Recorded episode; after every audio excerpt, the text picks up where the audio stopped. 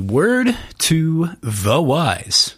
We are an explicit podcast tackling content with adult themes, as well as entering spoiler territory if you aren't caught up with us. That point would be through chapter 47 in Brandon Sanderson's The Well of Ascension, the second installation of the Mistborn saga.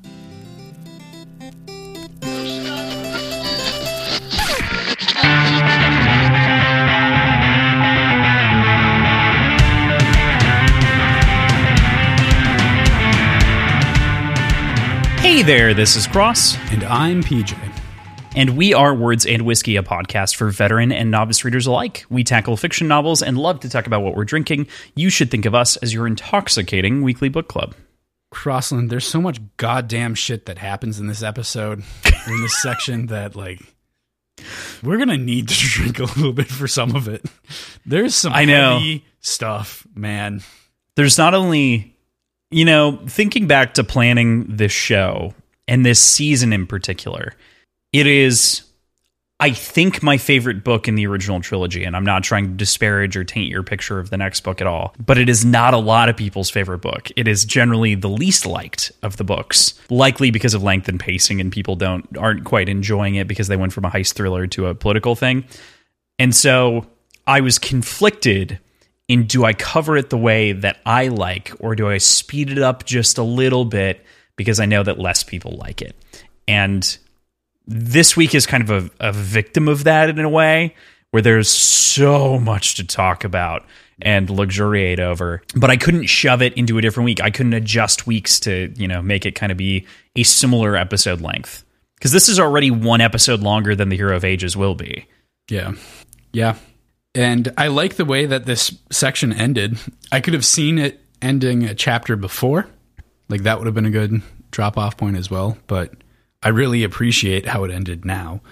That said, I don't think I experienced that problem as far as pacing goes because of the format of the show, in that I am just really digging into one little chunk at a time, week by week. I think if something was boring though you would be like this is boring you know what i mean I think it was boring. I don't know because I could I could see sections of this of this book that if you were just reading through it quickly and getting like getting through it, it could be seen as boring. But we take so much time to dig into all the little facets of everything that I don't notice it. sure okay I don't know. Yeah. No, I, I can I can I can definitely see that because you you fix it on things so much. But then at the same time, part of you is like, do you tear it down because you fix on it ate on it so much? Like would you? But obviously that's not the case. I haven't. part of that is our book selection in the first place. Yeah.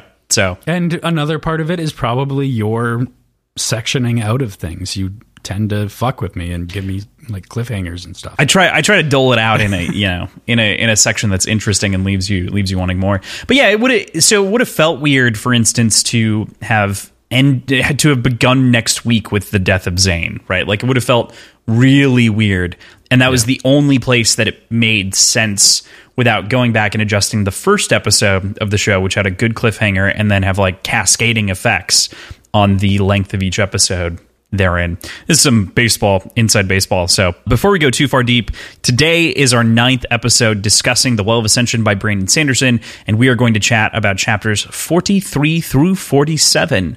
You wouldn't think that, you know, five total chapters would, would be so long, but we got we got a lot we got a lot to talk about. Yeah. There's there's so much.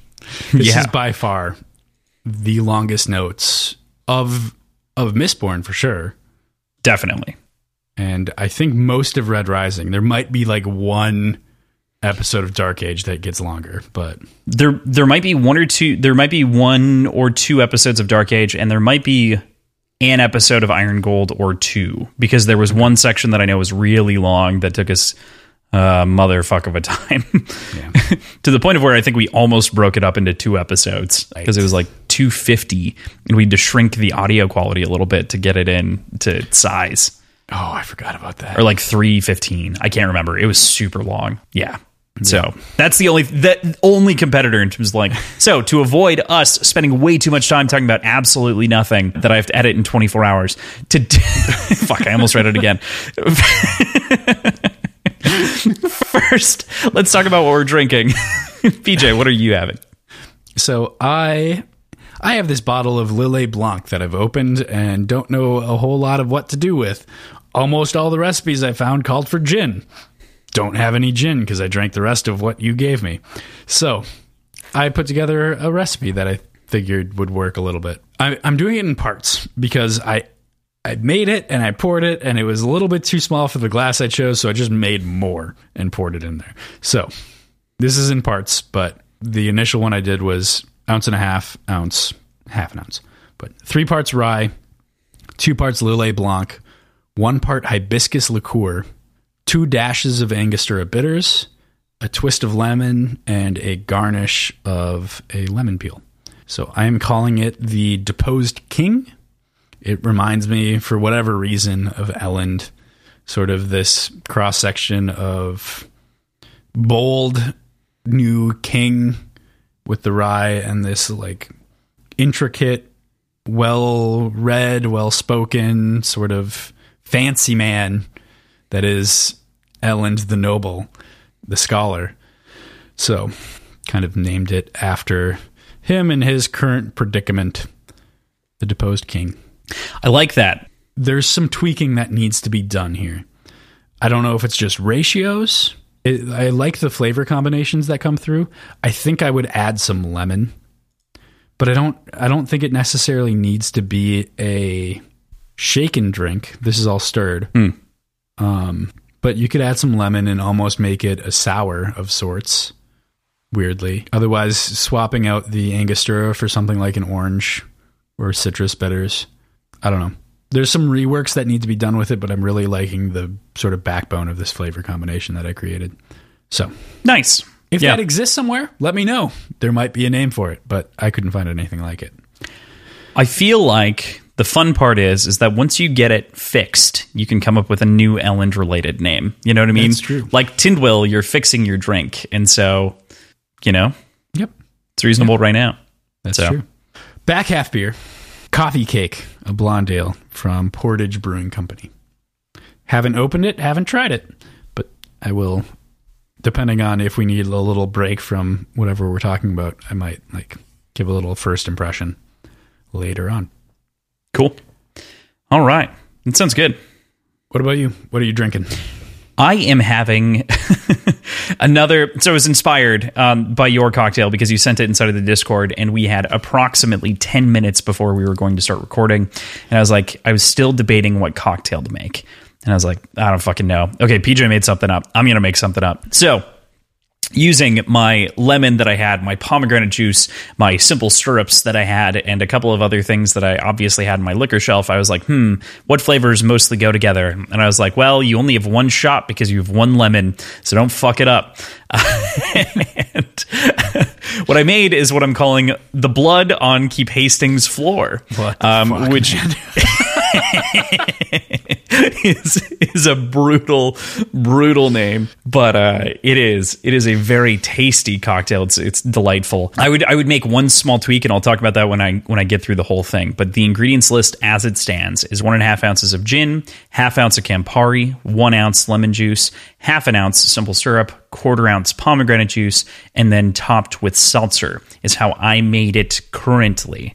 What I would switch out or what I would rather tweak a little bit is I would add another quarter ounce of gin, so one and three quarters ounce gin, just to thicken up the drink a little bit. I don't think I would put the seltzer in. It was only a splash. It was really just to try to make it a little bit more of a fill line, make it a little bit more of a sipping drink. I think it lives better as a smaller cocktail, but I would I would booze it up a little bit as such. I would also garnish probably with a Luxardo cherry or something like really deep, rich flavor that's going to actually impart something as a like skewered garnish that you drop into the drink. Okay.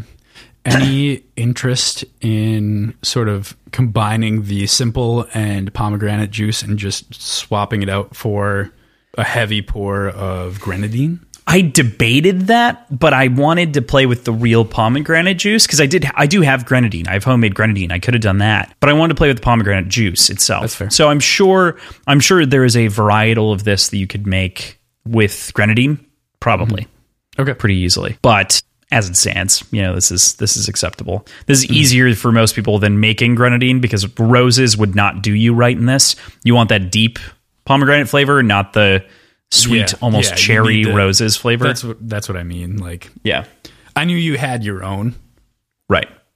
which if you haven't made your own grenadine before, it is very simple and it's very good. Yeah. Uh, there is the orange blossom and rose water that you kind of you don't need it, but it's Yeah. cheap and easy to get, and it'll last forever because you use like a drop or two, and they come in twelve ounce bottles. so Yeah, you're never going to go through it.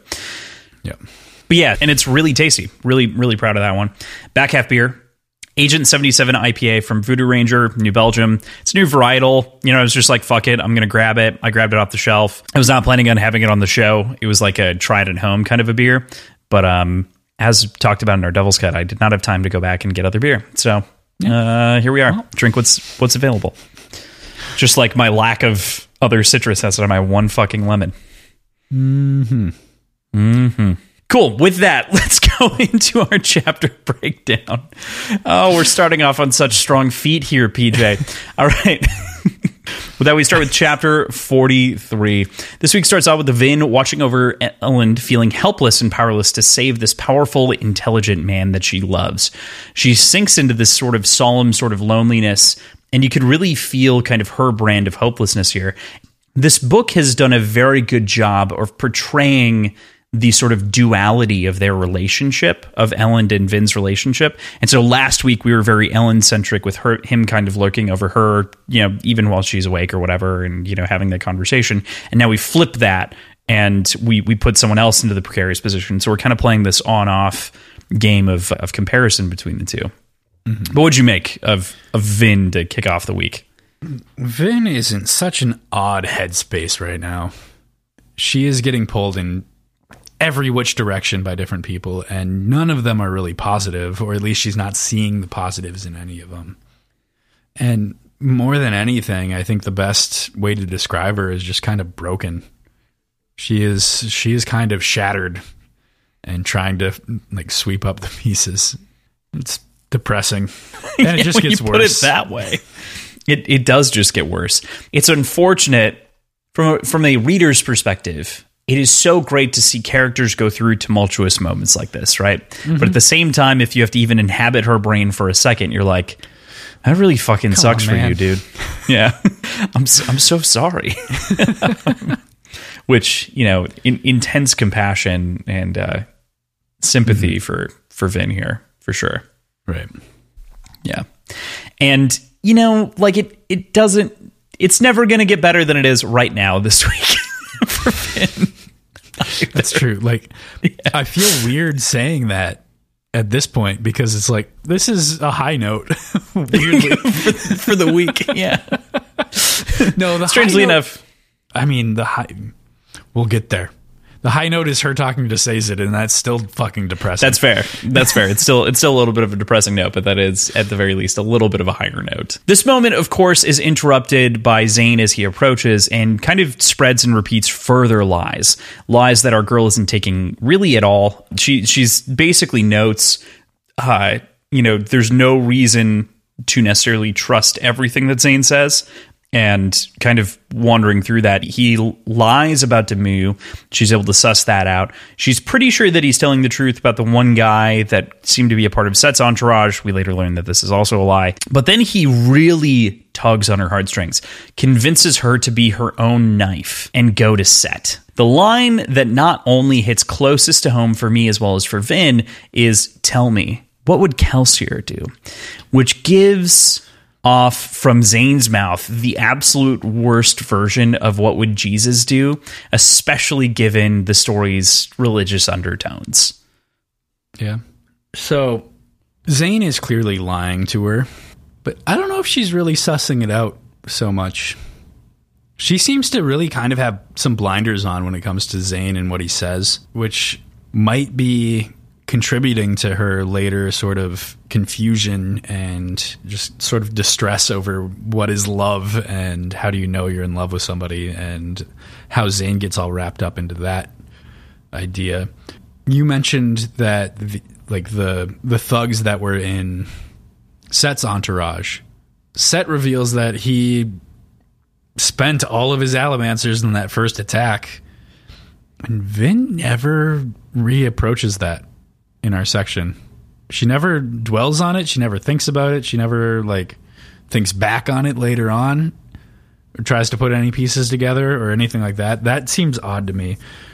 I don't know why I'm bringing that up now, mostly cuz you you brought it up, but she I guess I guess that's the point. She kind of has I I think she's subconsciously not critically assessing what Zane has to say to her.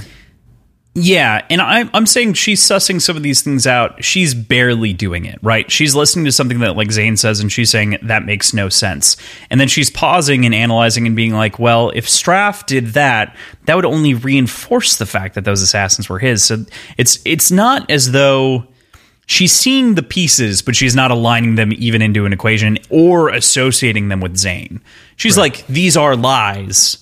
And not saying anything about it. Like she's like identifying them as problems with the story, but not able to push that any further or not choosing to. And by and, with the story, I mean with his story, and actively finding justifications for the reason that those yes, inconsistencies yeah. exist. Yeah, it's it is a sticky, sticky place to be in. In terms of the Kelsier bit with the what would Kelsier do? WWKD. um, would you would you feel there? I love WWKD. I think I think this is kind of a catalyst for a conversation later on with Elend when she's like in the in the thief's hideout, sort of rejecting the idea of wanting to be like Kelsier and basically just saying I don't want anything to do with like his legacy to a certain extent. Which that's going to be fucking impossible to divorce herself from, but that's a different thing entirely. But the idea that she doesn't want to strive to follow in his footsteps, I think is a big step. And I think this this moment and evoking Kelsier's name, leading to this onslaught that she's going to conduct, is going to like. I, I think that is a big part of why she comes to that conclusion later on. Yeah, I I definitely agree. I think another thing to add into that is you know we're, we're going to talk about Zane. Of course, this is his last week instead of the story. Um, when we when we get there, ultimately, we'll we'll kind of talk about that. Allegedly, but Zane Zane fixates on power a lot, right? So it's it's very natural. Even he even fixates very early on the story, saying you know like he wishes he could have met Kelsier for for kind of similar reasons.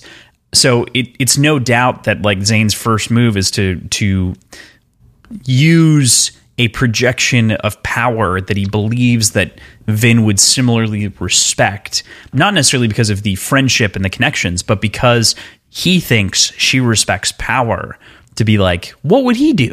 You know? And and sort of this is that connection between like power and the knife ideas, right? And so we see those kind of crisscross here. Yeah, he I like how consistent he is. He is a very mm-hmm. consistent character.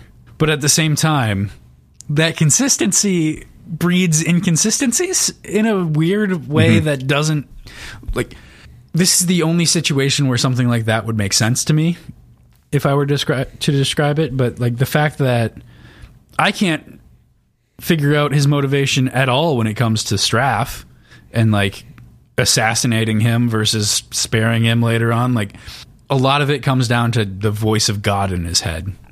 I know. But at the same time, sometimes he like goes along with it. Sometimes he's fond of it. Sometimes he just pushes against it. And I don't I don't fucking get it. It is another thing to consider. You know what I mean? Like it is very clearly because we're given Zane's perspective, it does lend us a very different view than even like the Lord Ruler in the first book. Like we never knew anything inside of the Lord Ruler's head. And so being in someone who is technically is definitely an antagonist just gives us such an interesting and different point of view inside of this entire story. And to your point, his motivations seem opaque as hell. Like you think you get it, but you're like, I don't think I get it. yeah. well, because he, he's very upfront. Like when he when he's when he turns down the decision to kill Straff, he basically says it's because you're my dad, and I'm I don't think it's right for sons to kill fathers, and Yeah. because I love you. I think he says something like that in the moment too. No, no, he doesn't say I love you. I thought he did, but anyway, we'll we'll get when we get there. We can we can address that more directly. But yeah, hmm, it's still fuck. And to make matters worse, we've got Reen's whisper, of course, that crops up in the back of Vin's head like a fucking trawling fishing hook Why through water. point? Like, What's that?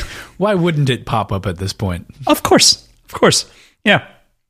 And and to quote that little section because I, I really enjoy this, there are two ways to stay safe. Either be so quiet and harmless that people ignore you, or be so dangerous that they're terrified of you. Vin, of course, takes her atium from her wolfhound, uh, OreSeur, who tries to talk her out of it before she makes a truly terrifying proclamation that she is following Zane to keep Hastings. Hastings. So, regarding that Reen quote, Mm-hmm. we get to see her do both of these things in this section. I don't know. She's That's a great call. less less quiet and harmless and more meek and broken. she's she's like following through on recidivism basically and like strum you know going back there in the next chapter so yeah no i mean great call Yeah. But regarding the atium and OreSeur thing, or Tensoon as we come to mm-hmm. learn later, a reread of this section really made me rethink what's going on here. And obviously, I don't know. I'm going to continue to call him OreSeur for the time being until until the reveal happens, just because that's going to be easier in my head. sure But know that like I'm thinking about both of them at the at the time. Does he know that it's fake atium? And if so, is that warning her that hey, this isn't real and you're getting yourself into a shitty situation that you're not prepared for technically?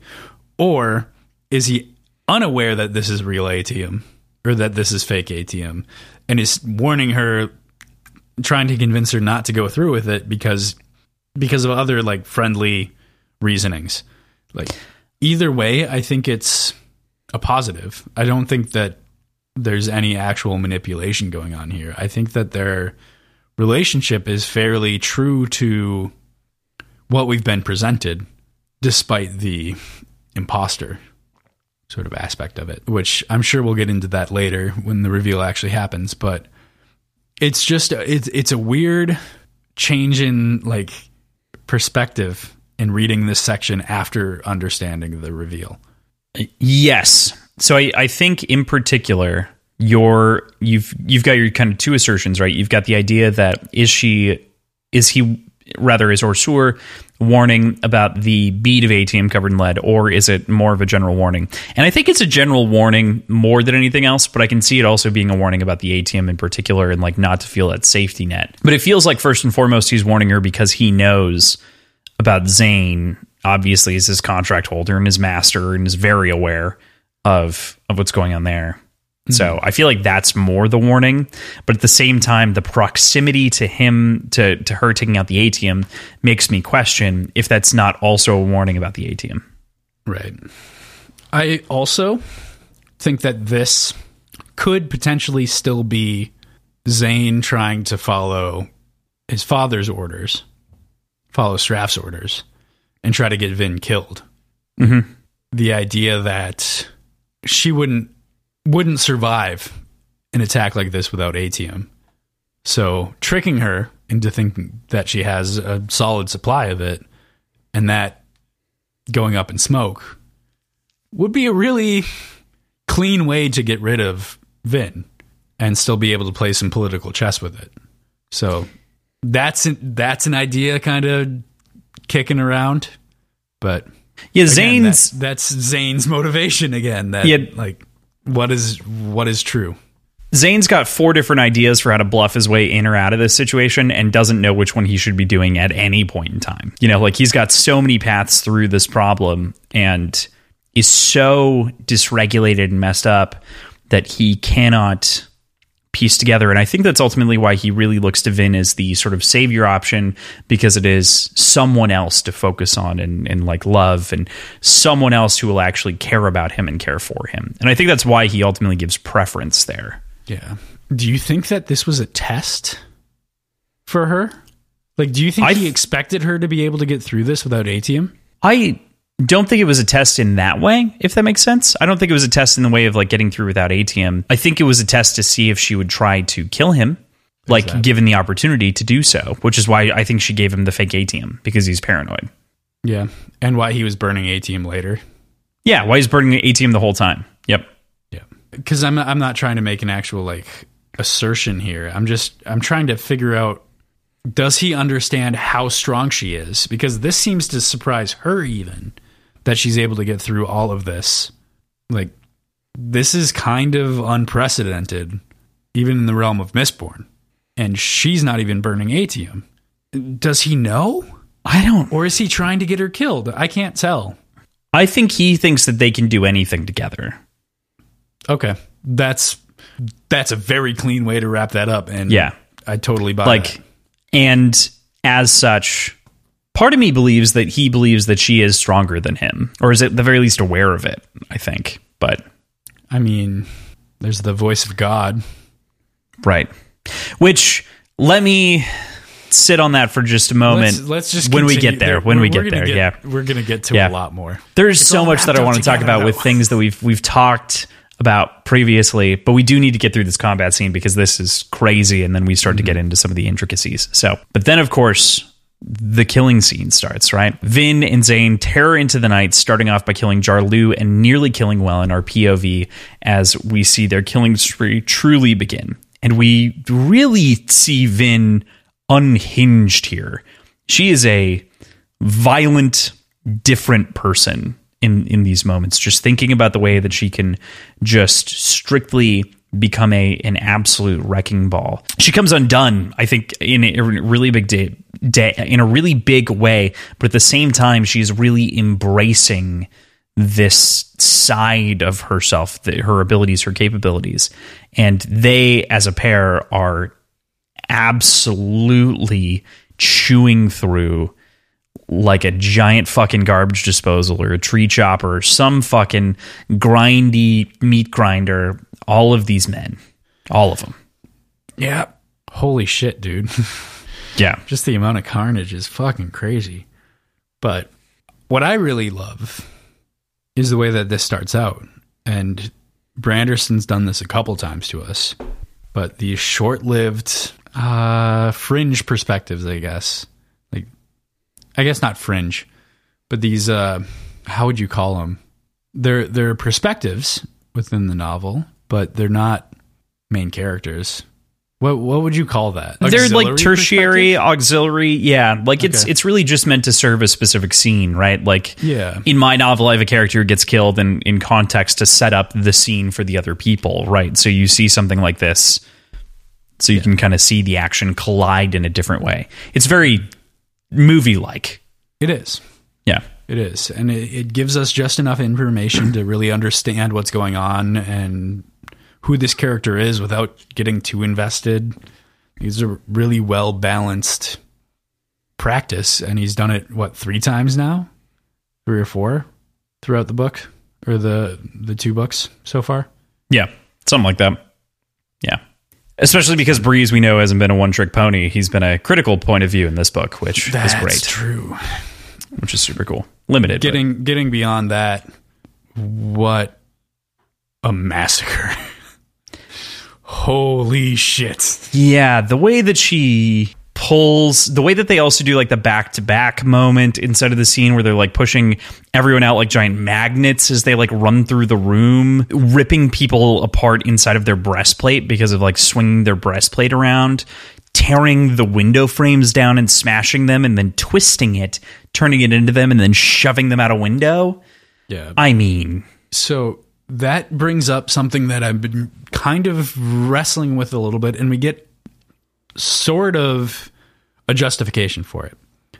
I think just once, but this gets back to what are the rules, and it's been established that like you can't really like your strength as an allomancer is dependent on your weight and your size. So there, Your strength there as a pusher and a puller. Right. Yeah. Yeah. That Yeah. specifically, which is what we're dealing with here, mm-hmm. almost entirely. Not not exactly, but I think it talks about Zane pushing against something behind him as sort of an anchor when pushing forward.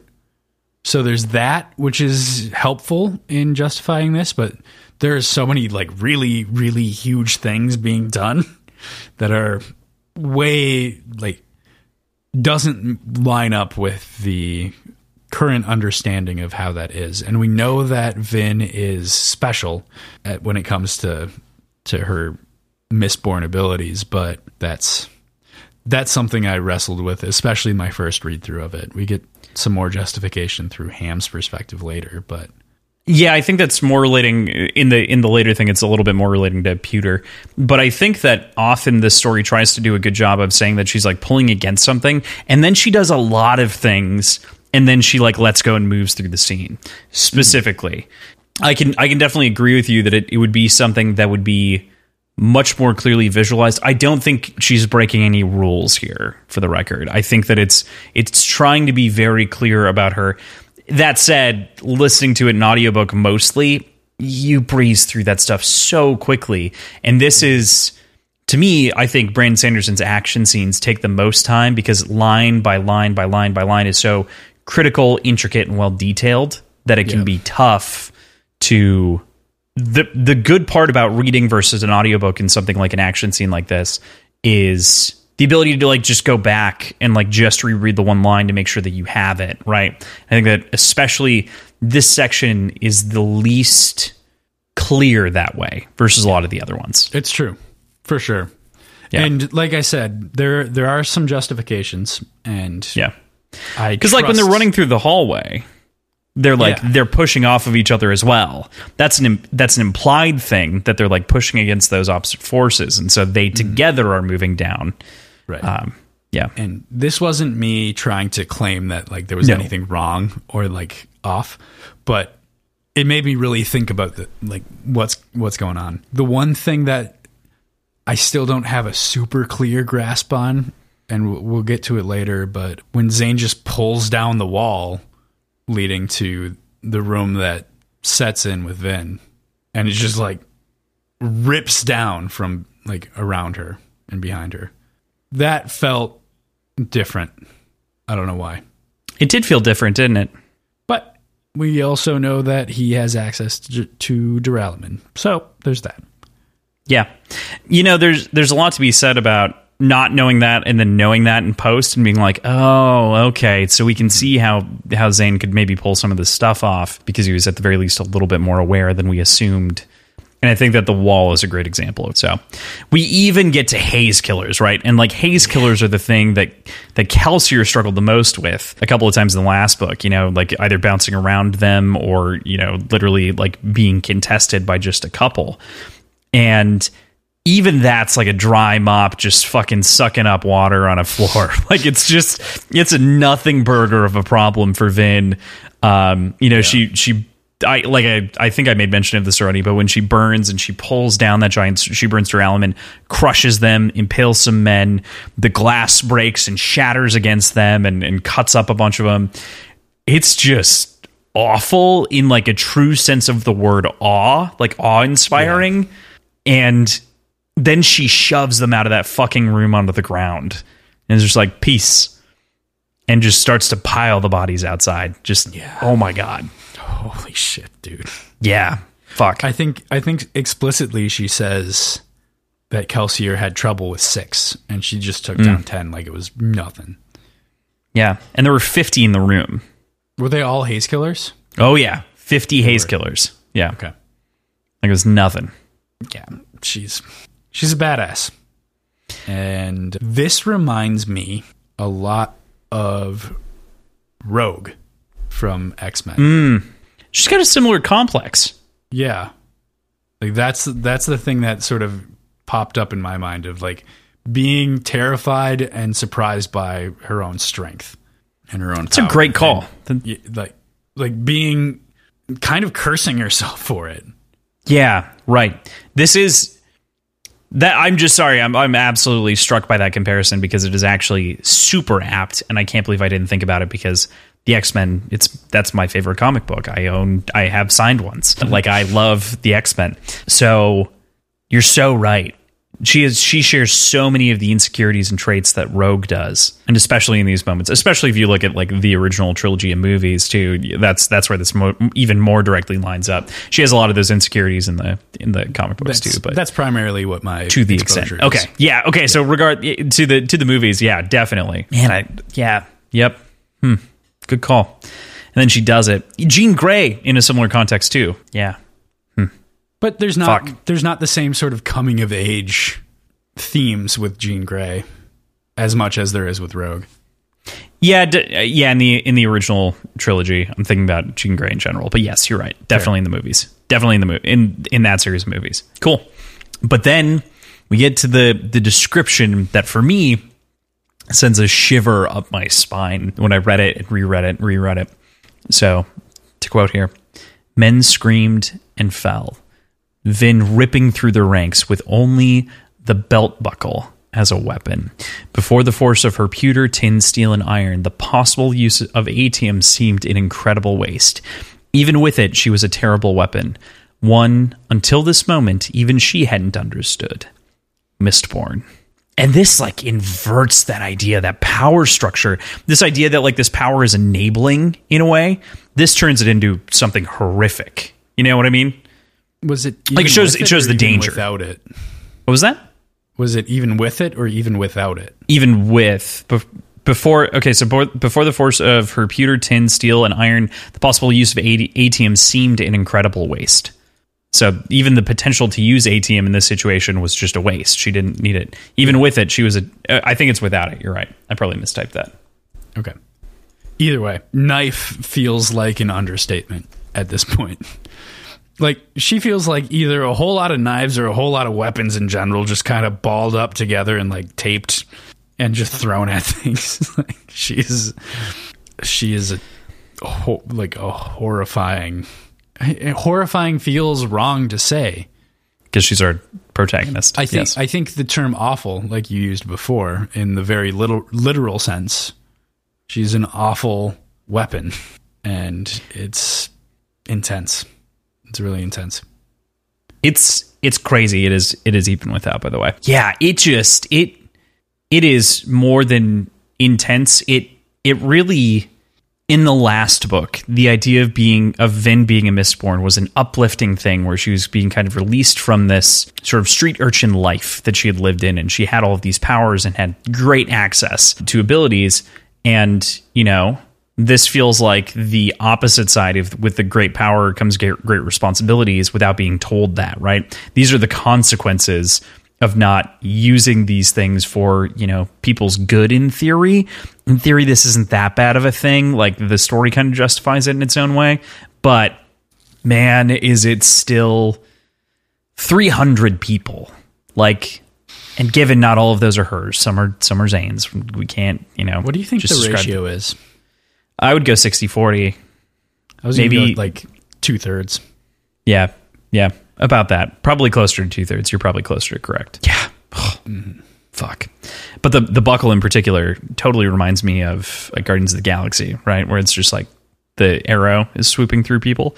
Yeah. So that's another thing where she has to be moving for that to work because, Yes, yeah. like we know, forward or backward, like Mm-hmm. you can't zip it around like you can in Guardians of the Galaxy. Well, she could push and then pull and then push and then pull and then push. So she could like sidestep, right? That's kind of the Right. Yeah, that's what I'm saying. Yeah. She'd have to be like Yeah. moving around and like it, it's a coordination and really kind of it's a dance. mastery. Yeah. Yeah. It's it's definitely a proof of mastery. Yeah. It it isn't quite as, you know, simple as like the flute like movements of of the arrow. I said flute. I don't know. It's not it's not a flute. He whistles, I guess. Whatever. Right. I know I'm the one that just brought it up, but I really like that description of comparing it to the dances and how she's an adept dancer just based on her training as a Mistborn. That's actually a good call.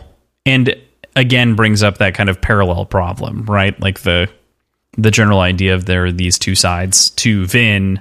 Yeah. Yeah. And they do interact and overlap. You keep calling uh, it a problem. I don't think it's a problem. Well, I think she just needs to not do this, right? we can agree that this is not a good move. I think she chose to be the exactly knife. what needs to. I think she needs to do this constantly. This should be her day job. No, Well, do I have a book for you? just kidding.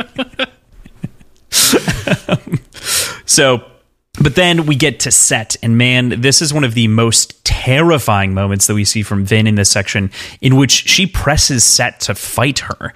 She's just off the leash, let loose. This knife that she's convinced that she is by Zane, and she's ultimately wrong. She almost kills this guy based on a on a bunch of preconceptions that she held. I um, was with her. I mean, yeah, right. I know that you are, and and neither he nor is, is an allomancer. I can't. Gen, gen, gen, gen, Generidin, gen, Genoridin, Generidin. Neridin. Yeah, neither he nor his son are allomancers, and that leaves her in an awful, precarious moral position given the atrocity that she she just committed. Yeah. He's still a dick though, so I don't feel that guilty about it. Yeah, I mean, like, no doubt, no doubt. He's still trying to take over the city. There's still like some issues. He was still going to oppress the population because it would have been the best way, quote, mm-hmm. best way for him to, you know, But Revert. he really is just like a sad old crippled man. yeah. So that kind of sucks. like it's su- like Vin, from Vin's perspective, like for, from Vin's position, like that's a that's a tear in the heart because that's her entire motivation for all of this was he's lying and he's hiding something. Like, yeah, again, it's trust in in a way, and like she really didn't have a reason necessarily to trust him outside of his word, of which he had been truthful pretty much the entire time. It was really just her skepticism that put her in this place. Mm-hmm. This is that conversation where he says that he sent all of his allomancers forward that first time. Yes, right. and she never addresses the response. you know, Right, right, and she she never really addresses it and realizes that like Zane was lying and that you know that one Allomancer couldn't have been there. And I, I say realizes just very loosely, like it's brought to her attention, but she doesn't really internalize it like she was earlier. She she's got blinders on, she's got rage blinders on, and they just barely fall off in time for her to stop Zane from killing Cett and Noradin, and she finds out at the very end of this chapter that he had been burning atium the entire time. Was that a little bit before? No, yeah, it was. It was here. I think there's some hints that maybe it was earlier, but as well, like there's there's a little bit of like he's very adept on his feet, and, like matching her, and it feels weird. But yeah, this is where it's really noted that he flinches because he's been burning atium the whole time. How how'd you read into the whole end of this chapter? I don't. I, I think blinders. Like we mentioned that a couple times. I think there's that. There's rage, but there's also love, or what she's seeing, uh, infatuation, whatever you want to In call it. affection, I don't think she ever hits love for him. Yeah. no, but she she thinks she does. She questions it. That's what her whole conversation with Sazed is like, trying to figure out whether or not this is love to a certain Yeah. extent. Fair enough. Right. and I don't know, like she's she's going to be racked with guilt going forward on what she did here, but I don't think because of the actual actions. I think because of what like she's going to be worried about and she's worried about going forward what Elend's perspective of her is. Like what mm-hmm. what he's going to see her as and assuming that she's a horrible monster and that's again that sort of rogue comparison is where that comes from to a certain extent. As far as the atium goes, I have ideas. I really don't know what to make of them. One is that he needed it in order to keep up with her and in order to actually like complete this, he needed to be burning atium the entire time. Another idea is fear. fear that Vin would turn on him and needing to have something in case she did burn that little bit of atium that she had. It wasn't a lot, but it wasn't nothing. Like it could have been used in an instant to overcome him if he wasn't burning it himself. I don't know. Like th- those are a couple of options. I'm sure I'm missing something, or or or just actually actively trying to kill her and trying to like open up an opportunity to kill her and blame it on Cett, basically. Yeah, I, I feel like I fall into the camp of paranoia, if that makes sense. I, I feel like I fall into the camp of it mostly being his own paranoia. I think that so, she's too. going to turn on him. But at the same time, I think it could be all of the above. Yeah, I mean, there's there's no reason. Yeah, right. It, it's it's as though he he had his finger over the checkbox on the multiple choice question until the very last second, and he's just waiting to fill out which answer it is, and he's just nervously pondering. You know, am I going to kill Vin? Am I going to let her live? Am I going to kill her? Am I going to let her live? You Is know. she going to kill me? yeah, right. do I need this? Like, I think Vin is such a special case. Like, obviously, Zane is super powerful and unnatural compared to most Mistborn, but is he to the same level as Vin? No, I don't think so. And I think the fact that he's burning atium the entire time proves that.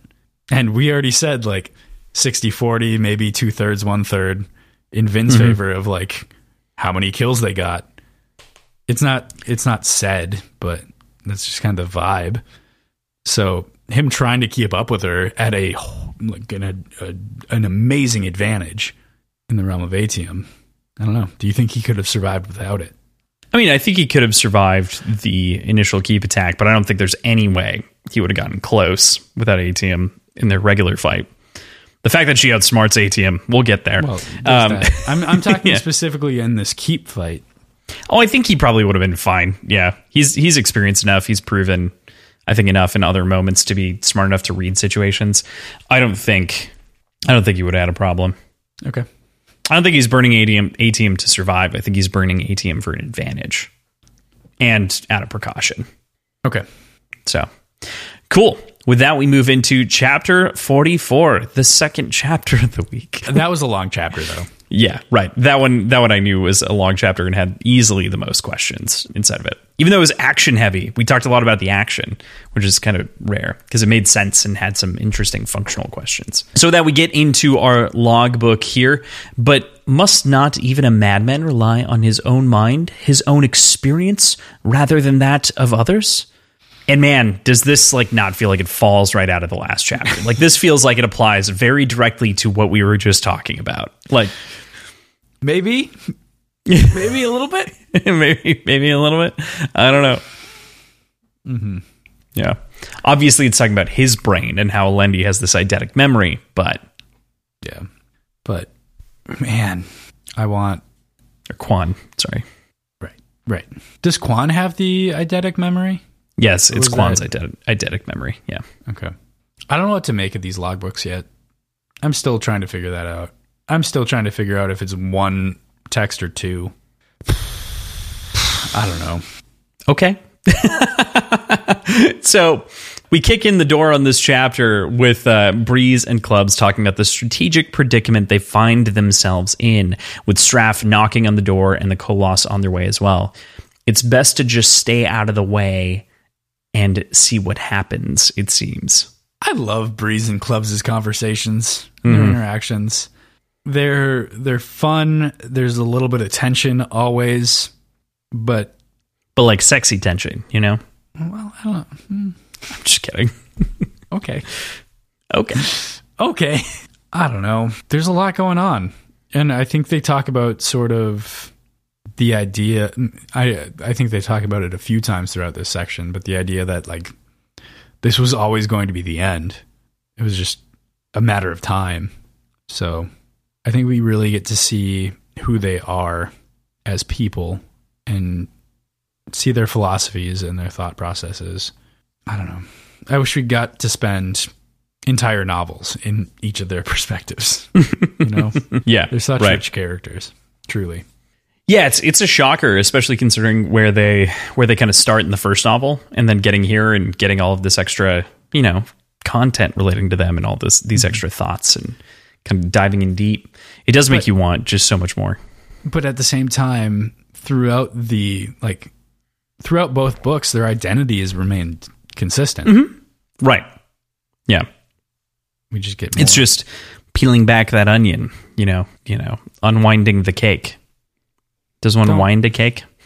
don't try you're just gonna get cake batter everywhere But if you if you spin it fast enough, it it unwinds, right? Like it like a like a Twizzler does when you spin it fast enough. yeah and then you have a mess on your floor I mean, I've never spun it fast enough for the Twizzler to unwind, but, the cake is a bad idea. Do not spin your cakes. So, no, but to your point, it, it What is nice because you. recording I don't know, man. This is what happens when it's been a long week um, and it's Tuesday. Yeah Yeah, no, I, I really I really agree with you. I think that we get just this this added like depth and nuance, especially throughout this week with Breeze in particular and a decent amount of clubs, some Dockson, and kind of we, we get a little bit more on the crew consistently throughout this book. And that's part of the reason that I think that I, I like it as much as I do is we take these characters of whom seem to serve this almost monkey wrench function in the first story of like teaching Vin something into something that they're and they're great monkey wrenches. They they they have characteristics and you can see them acting very consistently. But in this book, we find them to be full fledged people that aren't just there to be that you know momentary teaching teacher for mm-hmm. you know an allomantic art, as it were right because Vin has ah. nothing left to learn from them. So now they're characters. Now they're people. that's oh man that's a good point but i don't think that's true I'm not saying I didn't. I, yeah, No, I know, I nothing know, was I a little bit too. Yeah, i know it was a little But- too extreme. that might be true from their perspective Right. Because they think her, you know, God to some degree. Not really, but they're not that far from wrong true, not not that far from right i guess true facts. We jump from there to Elend and get the body count that we've been discussing this whole time. At least 300 dead at the hand of two Mistborn taking on Cett's army. I can't. I can and can't believe that Elend reacts with that's not as bad as I feared, especially after Ham says that the whole fight took 10 minutes. like it was oh, what? So this like our only understanding of the amount of people at the beginning, like first time reading through it, we know 40 men right at the beginning as they aren't even visible yet. They just slaughter 40 men with coins. 39. They slaughter 39 men. with Yeah. coins. And then 50 50 haze killers or 50 and all those men in the hallway, right? Like the men in plate, but we don't get a number there. Yeah. Yeah. or that's 90. So I guess it makes sense. About 300. Yeah. That's a lot of people. Mm-hmm. That's a whole lot of people. And also, this made me start thinking about like how gruesome everything actually is because it's it's coins going through people's brains. Yeah. Like it's not just like clean bullet holes. There's dismemberment and splattering everywhere. Yeah, there's some there's some definite sloshy sloshy of fluids going everywhere. Everywhere. How much blood do you think there is? Oh, I mean, at least enough for one eight ounce drink. I'm just kidding. uh, everyone, a reference to my cocktail name once again. Blood on the floor of Keep Hasting. But no, I. That's such a great question, and the text does simultaneously a good job and not a good enough job for me in terms of the the visceral description. But it's gotten it gets better in this section and even in Zane's section a little bit later instead of the tent. I think really kind of Yeah, gives a little, bit more weight to the violence. but it's still very much talking about the action as opposed to mm-hmm. the Result, description yeah, and result. Yeah, which I'm not complaining about. Honestly, I really like the way that he writes action scenes. It just kind of dawned on me how actually gruesome everything would be here. right, right. And it's it's like that synapse connects, and you're like, oh, that would be really bad. Like this, mm-hmm.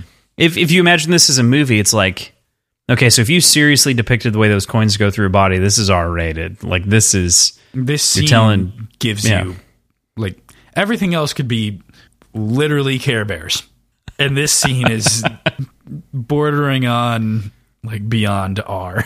yeah. This I'd like to see it. I'd like to see it adapted though, because I feel like it. I feel like they would take the route of most movies when you deal with like a lot of violence, and it'd be people getting shot and falling over without really the right. Yeah, you could yeah. It'd right. be it'd be carnage by numbers, not by blood. right, not by gore. Yeah. Yeah. I, I totally agree with you. And I think that they would do flashes of, of blood and things like that and moments to make it impactful, but I don't think that would be mm-hmm. the mainstay trick of the show. But Agreed. they should. I think a violent mistborn is a great mistborn. Yeah. Like as in and by that I mean not a physical mistborn, but a violent something that portrays this properly, I think. You know. I think you Can you imagine- in order to really get the weight of how Vin feels at the end of all this, I think you need a horror show. Yes. I, you don't need it. This That's uh, I, I'm I'm over exaggerating. You could do it without actually being that gory. I don't know if you could do PG-13, but you could probably get pretty close. this is where I think the book. This is where I think that TV ratings and movie ratings are so far off from each other that it is shocking to me what like TV shows can get away with versus what a movie can get away with with PG thirteen to R versus TV TVT versus TVMA for mature audiences and whatnot. Like you can get away with a lot more violence on TV than you can get away with in a movie. Is that And just is like jarring to me. establishment, like establishing of rules Mm-hmm. being so much more well defined with with movies than different organizations yeah it was it was a different code before broadcast code was really worked out. The it was in the 30s versus the 60s so. Okay, yeah gotcha. Hays code. Anyway point being this is where like a tv show would would shine in in making this moment like crop up and be very dynamic and, and direct and horrifying in a in a real way Wherein the rest of it could live in that like pg-13 space you know? Mm-hmm. But in a movie you kind of have to adhere it's like all or nothing Yeah, you know? Yeah. So anyway argument aside i agree with you. I think that this should be treated though as a horrifying moment be it even just from the crumpled bodies on the ground and vin like living in that after each kill for a little bit or maybe after the whole thing's done and you know? crumpled bodies, even crumpled bodies on the ground, feels too sterile for what's happening here. Like, it, yeah right you know? because i imagine people getting the fucking iron bars twisted up their bodies and coming out of their mouths you know like I can't imagine most bodies are in one piece. no right yep I don't know. I don't know. And there, uh, I don't know why I'm complaining about this. This was fucking awesome. No, I, I don't think I don't think we're complaining. I think we're we're talking about the difficulty of adaptation. Like this Yeah. is we're we're not we're not complaining about the scene or anything like that. We're saying you want to you want to make sure that you somehow capture the same sense for an audience that we feel in the book for Vin. Yeah, Yeah. That's what we're talking about. I don't think we were complaining. Okay. So, yeah. We also, I just want to briefly mention Elend's internal monologue here. Even in the small bits, really shows that growth that we've been talking about and how his demeanor has been impacted and how he reacts to the group's reactions and doesn't want to like stoke their individual reaction by overreacting to shocking news. And we can also see that why his reaction is a bit tamer in the end here is because of that little beast called love because he still loves her despite all of this and like it's very understanding and trying to you know he's got he's got the he's got rose tinted glasses on and doesn't realize that it's actually blood tinted at this point splashed and flecked with the blood of many haze killers There is a certain amount of composure here mm-hmm. that wouldn't have been here without Tindwyl, obviously. And I wonder how he would have reacted to this news without her. You know? Like I think he he stays really calm, but his inner monologue is clearly showing sort of this deep-rooted growth that is directly a result of Tindwyl's working with him. I I don't know. I think he's way better equipped to handle something like this now, but I don't know what he would have thought before. Genuinely, like I'm I'm tr- racking my brain trying to think of like how would he react to this news as like Elend as we knew him in the first book. Any any thoughts on that? Any ideas? Elend from the first book versus Elend now and reacting to the situation with Vin. Yeah? Yeah. I'm just making sure my brain's parsing this Yeah. correctly. So I feel like Elend in the first book, I think he would have beginning of this reacted book even. at the beginning okay at the beginning of this book. You know regardless I, I think either way we can we can see especially when we think about even near the end of the first book and the way that he reacts to her power in those moments when she's fighting the men and saving his life after she saved his after they've kind of saved each other's lives. His reaction to the power is, is one of shock but that shock as we've seen time and time again throughout this book, doesn't change how he feels. It's just a capability. It's it's like something that she's able to do, not something that defines her.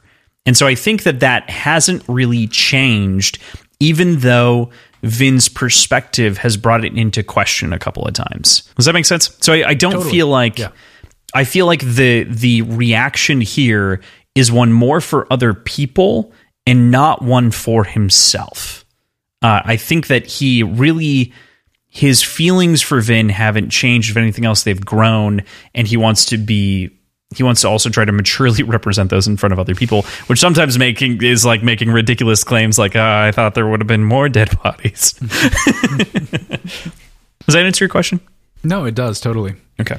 But th- that at the same time that makes sense. Thinking that there'd be more, considering he has a thousand in the city with him. Yeah, So where are the other six, seven hundred? Well, right, right. And I, I think that ultimately they end up walking out of the city or like making it out of the city for the most part. But yeah. Yeah, Yeah. I mean, if I were a Cett soldier and I heard that 300 of my men died, I would go anywhere the fuck else. fuck that shit. yeah. Two people Against killed two 300 people? people? What? Two people? I'm going to go join the terrorists. I know you. that I am the Go wrong I am the wrong ethnicity. I have no terrorist blood, but I'm going to go try to live there. Yep. I know that it's mountains. I know that it's cold. I don't care. I'm taking my sword and I'm going home. I wouldn't even take my sword. I'd leave my sword just to ensure that it didn't get pulled through my neck while I'm trying to walk out of the city. you know, Good point. I would take off all like that would be the first step. All metal gone. no, no, no, no, no, no, no, no. Yeah. Did you have any thoughts on Ham's skepticism regarding Vin being able to withstand blows that she shouldn't have previously? We we kind of mentioned this a little bit earlier in sort of the Yeah, we did mention this. So this this answers, like I said, the what are the rules question for me because because it solidifies contextually the idea that Vin is extraordinary when it comes to allomancy, and that other characters are actively noticing that she is bending the rules of what they thought was possible, and we kind of get an actual like we we understood that we already knew mm-hmm. that she was something else, but we get sort of the more tangible picture of how far that goes through through him here. So I, that's what I really appreciated about it. I didn't realize how small she was. I knew she was small. Didn't realize like under hundred pounds small. That's crazy. That's a small person. yes, it is a very small, live girl. Girl. Yes. Girl. Girl. Killing machine. Yeah, they say like 100 pounds wet or something like that, right? I feel like. I think they just say under hundred pounds. Okay. So like I'm I'm the size of that uh, not quite, but that almost 3 times her size. I'm making assumptions of like how much under a 100 she is and what they mean by almost. But Yeah. it'd yeah. be like me fighting a child and losing. right. Yeah. And the child kicking the absolute shit out of you. Because at this point, she's 18. I she think. only 18 now. I think she's only 18 now. Yeah. Was she 16? Because it's been the about a book? year. It's been 2 years. two years. Yeah. I think she was 16 in the first book, if I remember correctly. This I have to Elend's double like 24 Yeah, or well, 26 now. Right. I think he Yeah, was he 24 in the 26 now. first book. I believe. Theme song. the amount of times that would have been sang on our show over over the the years at this point is fairly I just Is said there- years, is which isn't song? untrue. To that show? I I'm don't think there is. I feel like that would be that would cheapen it a lot if there was an actual theme song to that show. So she's got to be between, I think, 18 and 19 in that range. With the way that time passes inside of these, it's a, it's a little bit hard to tell. We do finally get, I know that we, we were talking about this last week for a little bit longer, or maybe two weeks ago. Like, how long has it been? And I think when we're in Sazed and Tindwyl's chapter, they say like two months or three months or something like that of total time, or like two months that Sazed's been back or something like that. There's some clarification on time that gave me a perspective that, okay, it's not just a couple of weeks, it's definitely been a couple of months. So of them being under siege. So anyway, we also this is just kind of like a fun thing, and it's I mean it's important of course, but we also learn that of uh, Jastes' deceit to the Koloss and sort of this society and sort of the civilization that we were talking about, or their civilized nature, is they're being manipulated through that of fake coins that he had made of heavy wood coated in gold leaf, because. Who boy, they want to be human, but they can't. They can't pick out real coins. That's that's fucking hilarious. That's so funny. it's gonna be a problem. Yeah, That's that's something that future Jastes is gonna have to reckon with. future Jastes problem, not current Jastes problem. Whatever Jastes finds himself with pulp brain, that's his problem. Pulp for brains. Yeah, definitely. Also, yeah, I I am sh- blown away by the whole Jastes' equation. How dare he? Also, understandable. How dare you? yeah. How how dare how dare he? How dare he? Yeah. I mean, it works though. It's working. It's working actively. Mm-hmm. Yeah. I wonder if anyone. I wonder if any of them are going to figure it out. It's uh, like, yeah, All right. man, they So- script it off with a knife. like, they might not pass in like street vendor stuff, but ye old Chuck E. Cheese might take them if they're the right size ye old Lord. Ruler cheese. of arcade games. well, that that was the other thing, right? The currency had actually made it to the city. This Right. this fake currency. So like Yeah. it had been exchanged, and people hadn't really questioned it. I guess like I mean, maybe that's just the scrutiny currency of. gets circulated in the U.S. Or, like it's true. People are dumb, True. Yeah. or people are actively swindling people. Right, which is the alternative. It's one. or But you have to have dumb, pe- dumb people in order to do that. So Did you want to um, make a more grandiose statement that painted uh, Americans as unintelligent? this wasn't only about Americans. No, no, true, true, true, true, true, true, true. I mean, I referenced the fact that there's false and fraudulent coinage and dollar billage in circulation, but that happens everywhere, and True. Uh, idiots are abound. Very true. OreSeur shows up, grabbing Elend's attention in this moment because he has found her in Camon's old hideout. Vin's been missing this whole time. And wow, when we arrive in that scene, she is really, really broken in that moment, comparing herself to that awful man.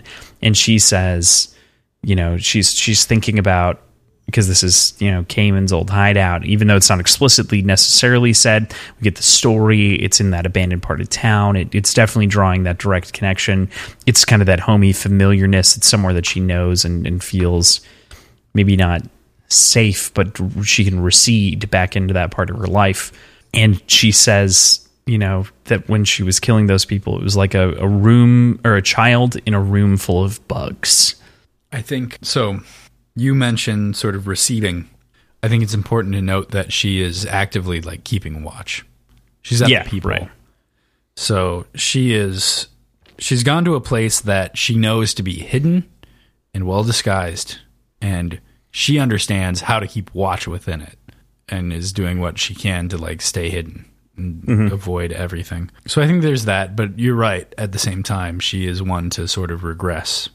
So I think a couple fold there as far as her decision to go to this specific location. In general, though, such a tragic read. She's in a a well of despair at this point, and I think our scholar king is in a uniquely perfect situation to deal with that. and to talk her down. So I appreciate that he's the one there to to get her out of this because it could have easily been OreSeur finding her and sort of talking her out of the out of the location. I don't think that would have gone as well. So instead, he went and found Elend, which I think is the right move. I think so. I think I think I agree with you. I think the only other person who would have been even a reasonable call would have been Sazed. But I think that OreSeur knew Elend is the right call. And what's so it's not immediately intuitive the first time that you read it, of course, because you don't yet know that OreSeur and TenSoon are the same person. But you do I do get this hint in a reread and kind of this this recontextualization that TenSoon knows that Elend is caring, even though he's not perfect with his treatment of the Kandra in the past, as we kind of discussed last week, and his his positions on the Kandra. He knows that he's better than Straff, and he knows that he's a good person. He knows how much he means to Vin, and so as the compassionate friend, OreSeur TenSoon goes and gets the the person that she knows she needs, that he knows that she needs. Right. So, yeah, I just Yeah, really like that. You know, I this I, I really while we're in this scene and in these kind of dark moments that we're going to continue to talk about for the rest of this episode, for the most part. After that, Vin is kind of crumpled up in the corner near the peephole, like you're saying, and Vin tells the story of how she got the earring to us. And to quote the, the little thing here, she says, Did I ever tell you how I got this? She asked. He shook his head. My mother gave it to me, she said. I don't remember it happening. Reen told me about it. My mother, she heard voices sometimes. She killed my baby sister, slaughtered her, and that same day she gave me this, one of her own earrings, as if as if choosing me over my sister, a punishment for one, a twisted present for another. Beyond this kind of brutal reflection of death, she talks about the kind of other death of everyone around her. And wow, this is a hard moment to like even really kind of pin down and pierce thematically and reflect on because it is so deeply, profoundingly troubling for her with everyone around her seeming to just die all the time and her being unable to rectify that. I don't think this story really provides us with any additional information to what we have, but we get context and we get sort of the all all the pieces of it put together more so than we had before. Yeah. What's troubling for me though is how much knowledge that she has of her like early life that is entirely based on secondhand accounts from Reen. Like she doesn't remember obviously, like she's just saying she doesn't remember her sister being Right. killed. She also doesn't have any actual memories of her father and she's trusting that the man that Reen pointed out is who he who he said he is. So there's just something there's something there that's scratching this untrusting part of my brain. I don't know what to make of it yet, but I know I don't I, I think there's something missing there when it comes to Vin's actual like memories and her actual backstory, whether or not it's like true to what she knows.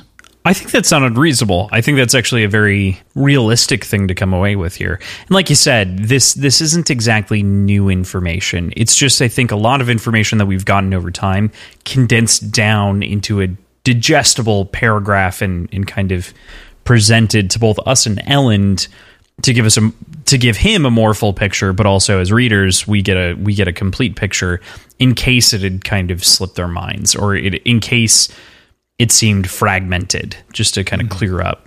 You know it, it serves kind of both purposes. To the point on the scratching that untrusting corner of kind of your mind i mean i agree with you. I i think that like that's that is the most troubling thing about reen is that he taught vin to not be trustworthy trust other people but at the same time he himself demanded to be trusted as as god effectively. But she hasn't questioned that in post either. No, right, right. Not really. Because so much of it is her entire like backstory and identity. How would you go about pushing against that? It's I mean, I, I think to be fair, I think that she has pushed against it. I mean, I think especially in the first book with Kelsier and everything else, she she's she is very directly pressing against that and trying to bury it. But and that's that's her untrusting self, but not necessarily as Reen is the source of that mistrust and untrust, if that makes sense. Yeah. I, to the to the point of all these negative thoughts that we're talking about, I really enjoy how Elend tries to deflect all of them, and especially considering that he's technically holding right now in this room the closest thing that this world has to a living war criminal in his arms. But you know he's he's also I, I think really correct in these moments.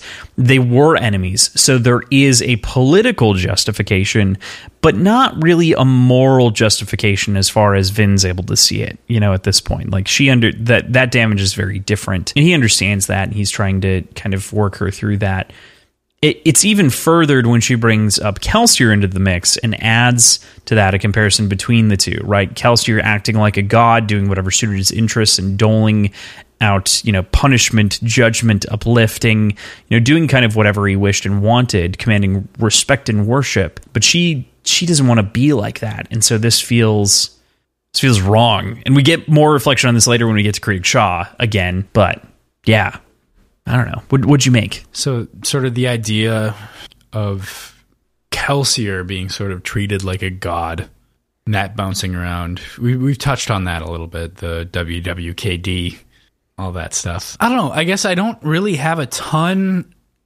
externally to add to this. I think this entire scene, what it does for me is really prove a sense of transparency for the both of them for both Elend and for Vin. And these characters become so real and so complicated through this section. And I am insanely invested in everybody in the story at this point. So fuck you and thank you for getting me into this story, I guess is the crux of my point. That's that's fair, and I am I am also sincerely glad that we are we are reading this. To which I also have to point to our listeners for pointing me to make sure that I read it and then voting for it in the first place. So thank you all for for pushing us this direction. We've quite enjoyed it clearly, and are continuing what? to. I mean, we're committing to like another year of Branderson after this point, practically. Um, more, I think. Maybe a little bit more. we'll see. Uh, depending on how all of those the the big chunky boys thick out, but by that I mean another year. It'll actually be two years of Brandon Sanderson by the time we're done. Which, wow! If you would have told me that I would be covering Brandon Sanderson for two years, ten years ago, I'd have been like, no, no, no, no, no, no, no. He's not. He's not. Yeah, no, he's not your sauce. But here we are. Now we're here. Ho ho ho. Ho ho ho! How the turntables. So there is that moment of trust. I, do want to. I do want to at the very least make sure before I move on with as as it pertains to Kelsier isn't necessarily a question, just a statement that I want to make sure that I kind of get out there is. I think that this section more than anything else solidifies her kind of denial in some ways of his legacy that she's that he's left her right this book starts with Elend and Vin being the heirs to the survivor, right? In in kind of multiple contexts. We've seen uh, we've seen Elend forced out of his throne via political means for trying to be a good person, do it the right way, and do it his way, meaning that he's kind of lost his side of the heir of the survivor. Now we see Vin actively embrace what was kind of left for her and then denying it because this is not what she wants to turn herself into, and she definitely doesn't want to lead the the extrajudicious religion that we don't even have to talk about. But right, yeah, just want to make sure that that I, I feel like this is where that kind of comes to a head to some degree when she's really kind of broken in this moment and really mm-hmm. voices deep down true desires. Right. Yeah. Yeah. I'm with you. Yeah. So the the moment of trust that Elend places in Vin beyond being critical to her decision making later in this section is truly, I think, a miraculous bit of storytelling that I love because it just it's just so perfectly believable that in this very vulnerable moment she asks this vulnerable this this question that is coming from this absolute bottom position of her life seemingly. And Elend's response is, you know, I, I trust you again, a re- reinforcement of that. And it's just, man. Yeah. Mm. Seriously, dude. Yeah. I don't know what kind of inspiration Branderson was like facing when he was writing this section of the book, but I don't know what kind of headspace he was in. I can only imagine how much weight he was carrying around for like throughout the process of writing this section. There's there's so much reality here. I don't know, I don't know what it is. Maybe that's just me. Maybe I'm taking it on in a much more heavy way than maybe he did, but it just feels like it's written in such a pure and real way that I have trouble believing that there wasn't something else pushing that along. Whether it's synthesized and like he's putting himself into that headspace in a certain way, or if there's something that happened in his life or that somebody was putting on him that like allowed for that outlet through this book. I don't know what it is, but it's magic somehow. I, I think you know, and I don't I don't know to your point about Brandon's personal life and how he's kind of bringing that in here, and how it does feel very magical and like it captured a, moment. For me, it reminds me of the grief that one feels when like a parent dies in in theory. Again I, I haven't experienced that. You haven't experienced that. So like we don't really know. But this reminds me of that similar emotional breaking point of of sort of like truly being so down and so reduced to your basest emotions, your basest response. That this is truly some of the best writing in the in the in the, in the book series so far. Like it is astounding. Yeah. And to your point, either Brandon Branderson, who hurt you, or uh, you conjured magic. Yeah. Well done. so great, great work. I yeah, could couldn't have said it better. Love love the way that you phrased that. So, all right. Vin has come to the realization in the meanwhile while here and being uplifted by her boyfriend um, that she has to head north to Terris and without confirming or denying that she's seems that this seems to be her indicating that she thinks she may need to take action at the well of ascension. I say that precisely because she doesn't she's not saying that she's the hero of ages. She's not even suggesting that necessarily, but she does believe that seems likely. It seems without I putting mean, into words. She's physically being drawn that way. Like even if it has nothing to do with an idea of being the hero of ages, she is being physically drawn that way through that beating. But in general, I'm so excited for the journey there. like, are we going to see something similar to the logbook from Vin's perspective? Is she going to start writing something? If so, is it going to be word for word? And am I going to be retroactively right in that the logbook from the first book is actually Vin? and it's this weird time loop thing. No not actually, but I really do appreciate that. A, she asked Elend to come with him, and B, that his response is so true to his character and everything that he's been presenting so far in this book. In that, no, I can't leave because even though I'm no longer the king, this city needs me. It's very Batman of him, but I think. You know, It is very Batman of him. Yes. In, a less vigilante kind of way. I mean, in a kind of vigilante kind of way. You think what he did to Jastes, and you're like, kinda. Yeah, hmm, maybe. The vigilante no, I, politician. Right, right. And I, you know, I think I think you're right. I think that it does make sense, and I think that this feeds into what we see happen in chapter 46 where Sazed gets everyone on the secret letters, right? And like brings hmm. them all together is because he knows the nature of of Elend and he knows the nature of what's going to happen. So, right. I think that's at the very least a part of the case. So, with that, we we end the scene with the decision around the beat of Atium and or OreSeur choosing to hold it for Vin who boy, this shit hits a little bit different later. like the fact that it it only does if he knows that it's fake. we still don't know that. it's it's not even just that it's fake. It is. That's definitely a part of it. It's it's whether or not he knows. That's that's definitely an element. But I think it also hits a little bit different because she needs access to it and he doesn't show up when she needs it, right? And so like she's giving away this tool and she's afraid of it being yanked off of her. So like I I get it. I get why she goes this way. It's just like there's there's a double edged sword to the betrayal, right? Yeah. One betrayal is is TenSoon OreSeur and one is Zane. So Yep. yeah, Yep. It's kind of fucked. kind of kind of fucked, kind of fucked. With that, we move into chapter forty five. We got our logbook here to start it off. I know what I have memorized. I know what is now repeated by the other world bringers. D- do you have do you have any of those thoughts? Do you have any? I think what Yeah. it what it evokes for me is just the idea of how much Sazed and Tindwyl are poring over these texts and effectively trying to memorize everything. You're getting kind of a meta read on it that way. Yeah, very much so. This this feels hmm, bitter. It feels tongue in cheek. I still don't know quite how to read Kwaan in general because it feels disingenuous now. But there there's a there's a bit of venom, a bit of poison to uh, to what he believes now, or what he what he was preaching.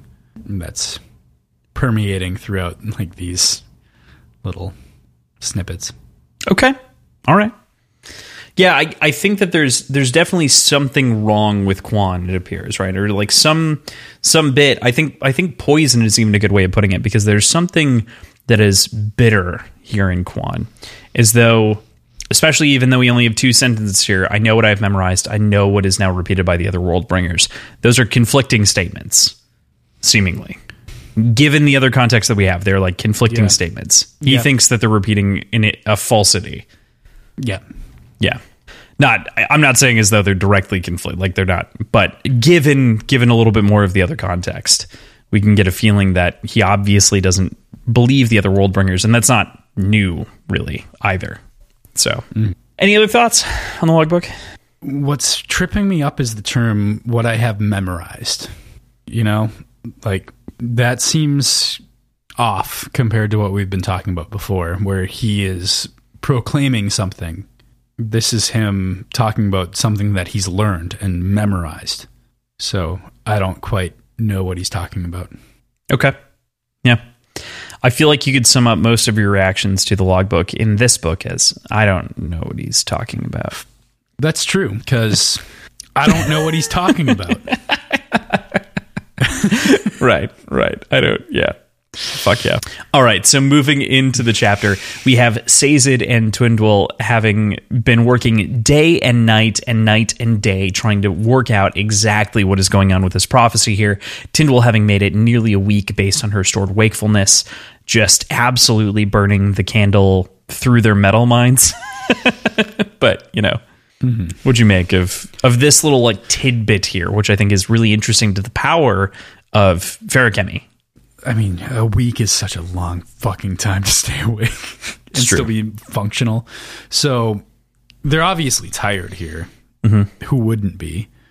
But I'm curious how how this wakefulness functions. Is this something that's sort of covering up in ever progressing and still existent fatigue? Or is this like pausing the development of that fatigue and sort of giving you some more time there? So, knowing the rules of feruchemy, right? The the rules of feruchemy are generally store something to use something later.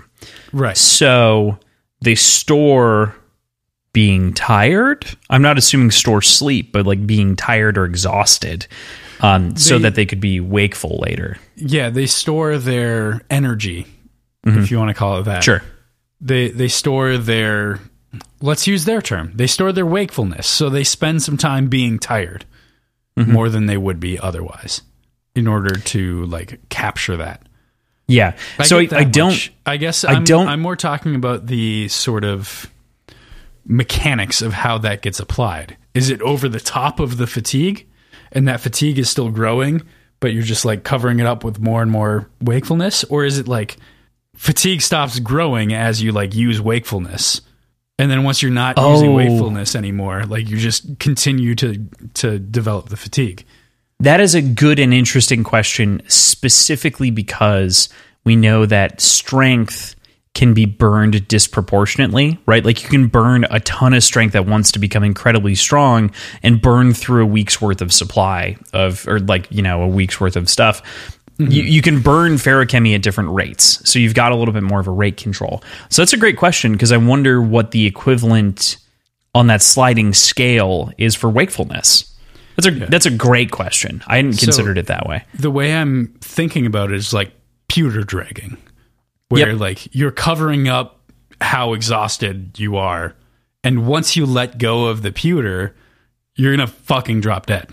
I don't think it's that intense. I do understand exactly the comparison that you're drawing. I think that it is closer to it's somewhere in between. So it's like the fatigue it's not like a fatigue pause because eventually when you stop burning wakefulness you are tired, right? But it is at the very least an incumbent uh divider if that makes sense like it's it's going to divide down a little bit a lot more i have a feeling if someone maybe were burning wakefulness for a month or two let's say just for extreme comparison they might feel an incredible sense of fatigue. Not completely similar to what you're saying but closer i think too. I think over the course of a week it's more of like a if you pulled an all-nighter for 36 hours kind of a thing based on the vibe that we're getting from you know say it's snuck in a nap. They've so from an energy coffee and popping Adderall for the last like yeah right right pop an addy kids at home don't pop addies unless they're diagnosed in which case uh, follow listen to your doctor not your uh, drunk friends on the internet that's true. so fatigue, you know, uh, it's a thing. So, what do you think about Tindwyl's assertion about Sazed and dead religions being something of a delusion? Given their kind of arguments back and forth, where do you land on on the conversation that they're having inside of the texts? Yeah, So I think there there's certain aspects of that conversation that I agree with with both of them. From Sazed's perspective, I, I agree with the idea of religions are an expression of hope and that hope gives people strength. I think that's a very noble and reasonable and completely understandable stance to take. I think what she gets really hung up on, and what I agree with her on, because it's it's for a very good reason, is that he he asserts that he believes all of them, and I can get behind the argument that that all of them are important for the exact re- like that for that exact reason that like it gives hope and hope gives strength like it's all important. I don't understand how that crosses into genuine belief though. And my one justification for that is that from his perspective, if somebody, anybody believes it, they aren't dead religions anymore. I think that's yeah, yeah. So that's my that's my take on it, I guess. I I agree with you there. I want to I want to say a couple of things here. Um, one, the the quote that you quoted, "The religions are an expression of hope, and that hope gives people strength." I think is one of my favorite quotes of this book. It is a very strong quote that explains why people believe in religions in general, but also is kind of a core of this series, as we've learned, is that religion and prophecy, therefore, through in inside of this world is profoundly important, especially through one of our protagonists says it. So We still get Lord Ruler being used as yeah, as an exclamation from most of our I characters. swear. Right. So so faith faith is critical inside of this novel in, in various components. To your point on the dead religions, right? Which what that's I- what she refers to them as. Yes, Correct. right. Yes. Yep, she refers to them as dead religions. I think I think you're also entirely on it with the idea that he keeps all of these inside so that he can mention them to people so that he could potentially find a way to console one person. And he has all of these ways to console people basically on on different problems or give them something to believe in when they're hopeless because there are so many different systems and answers out there for people. And that's why I find this section so interesting is it's interrogating the idea of false hope or like it's not exactly false because of the way that Sazed like portrays his belief, but Tindwyl believes that it's kind of giving false hope because it's like they would maybe the religions would still exist. Maybe they weren't true to begin with. And there's there's these sort of questions which is why she's like rather than interrogate that question i try to directly address things that are physical real tangible historical. And it makes for such an interesting dynamic between the characters. And that's why i love this little argument. Of course i love it. I fucking love talking about Yeah. politics and philosophy and fucking religion. No, totally understandable. I think, oh man, I had something. I had something right there. there's so much here man I think we can we can safely continue on. We will have so much more to talk about, I'm sure. So Yeah. if we feel the need, we can reapproach this. Okay. And then we arrive at the book that they've crafted unbound here on the ground and desks between them. Kind of, you know, like we said before, it's mostly paper that's been strewn about there and books open because they mostly are scanning their copper minds and maybe the things that they've since written down. And to quote here, it is the most important thing that Sazed had ever written, and it's been damaged. Every single copy of that one sentence right at the very end has been damaged and removed by something, regardless of it being on the on the rubbing that's inside of the the chest or the three different copies that they're laying out on the ground. In all four places it's been removed in exactly the same spot in exactly the same pattern. No deviation no deviance between them. That sentence of course that has been removed is Alendi must not reach the well of ascension he must not be allowed to take the power for himself so that said this feels like ample prediction time Yeah, it does. I need a call. What, who, or how was this done? So the fact that it's so perfectly done, like you mentioned, exactly the same way on every copy. I don't think it was done by somebody mortal or corporeal in that sort of way. Like I don't think it's it's a I'm not going to say human because we know that there are other species of intelligent life around. My point is I think it's that creature that Vin sees. That entity that mm. Vin sees in the mist. I think it's related to that and I think I think potentially it's a motivation. It's a way of not discouraging somebody for going going towards the well of ascension. You know? Like When you say not discouraging, what's your what's your intent there? Are you are you saying I- that I guess by removing it they're discouraging or by no, by it existing, sure it's giving pause to the idea of somebody going and taking up the power at the well of ascension. Like it's it's giving sort of a a sense of trepidation or of Sure. Danger associated with like an existential danger associated with going and taking up that power. Does that make sense? Okay. yeah yeah I, I think I get it. It's it's more of a a way to Like if this entity would for example wants Vin to go to the well of ascension, this passage could be something that could tell her maybe that's more risky than I want to take. Yes, right, right. By by where I'm coming removing it and demarking it. Yep, totally. Okay. Obviously, this is a prediction. This is a tough thing for me to talk about. Obviously, this has implications Of um, course it does. abounding. So I am So- doing my best to contain every and all reaction. My first read through on this, I absolutely believed that there'd be like a gap, like a corrupted data section on Sazed's copper mind in the same spot. I thought it was going to be like that. Does he check the Oh. copper mind? That's how he. That's how he understands what it actually said. Okay, I I don't. think. I don't remember. Yeah, because because that's how he is able to quote it. He's like, "That's what's missing." I thought he just quoted because he read it so many times. I thought it was the copper mind. But you might be you might be correct. Sorry, one second. You're looking it up. must not reach the well. So, real quick, what he says is, and yet, how could they have? How could they know so little of our abilities? I have the entire transcription stored in my metal mind. I can remember it right now. What does the missing sentence say?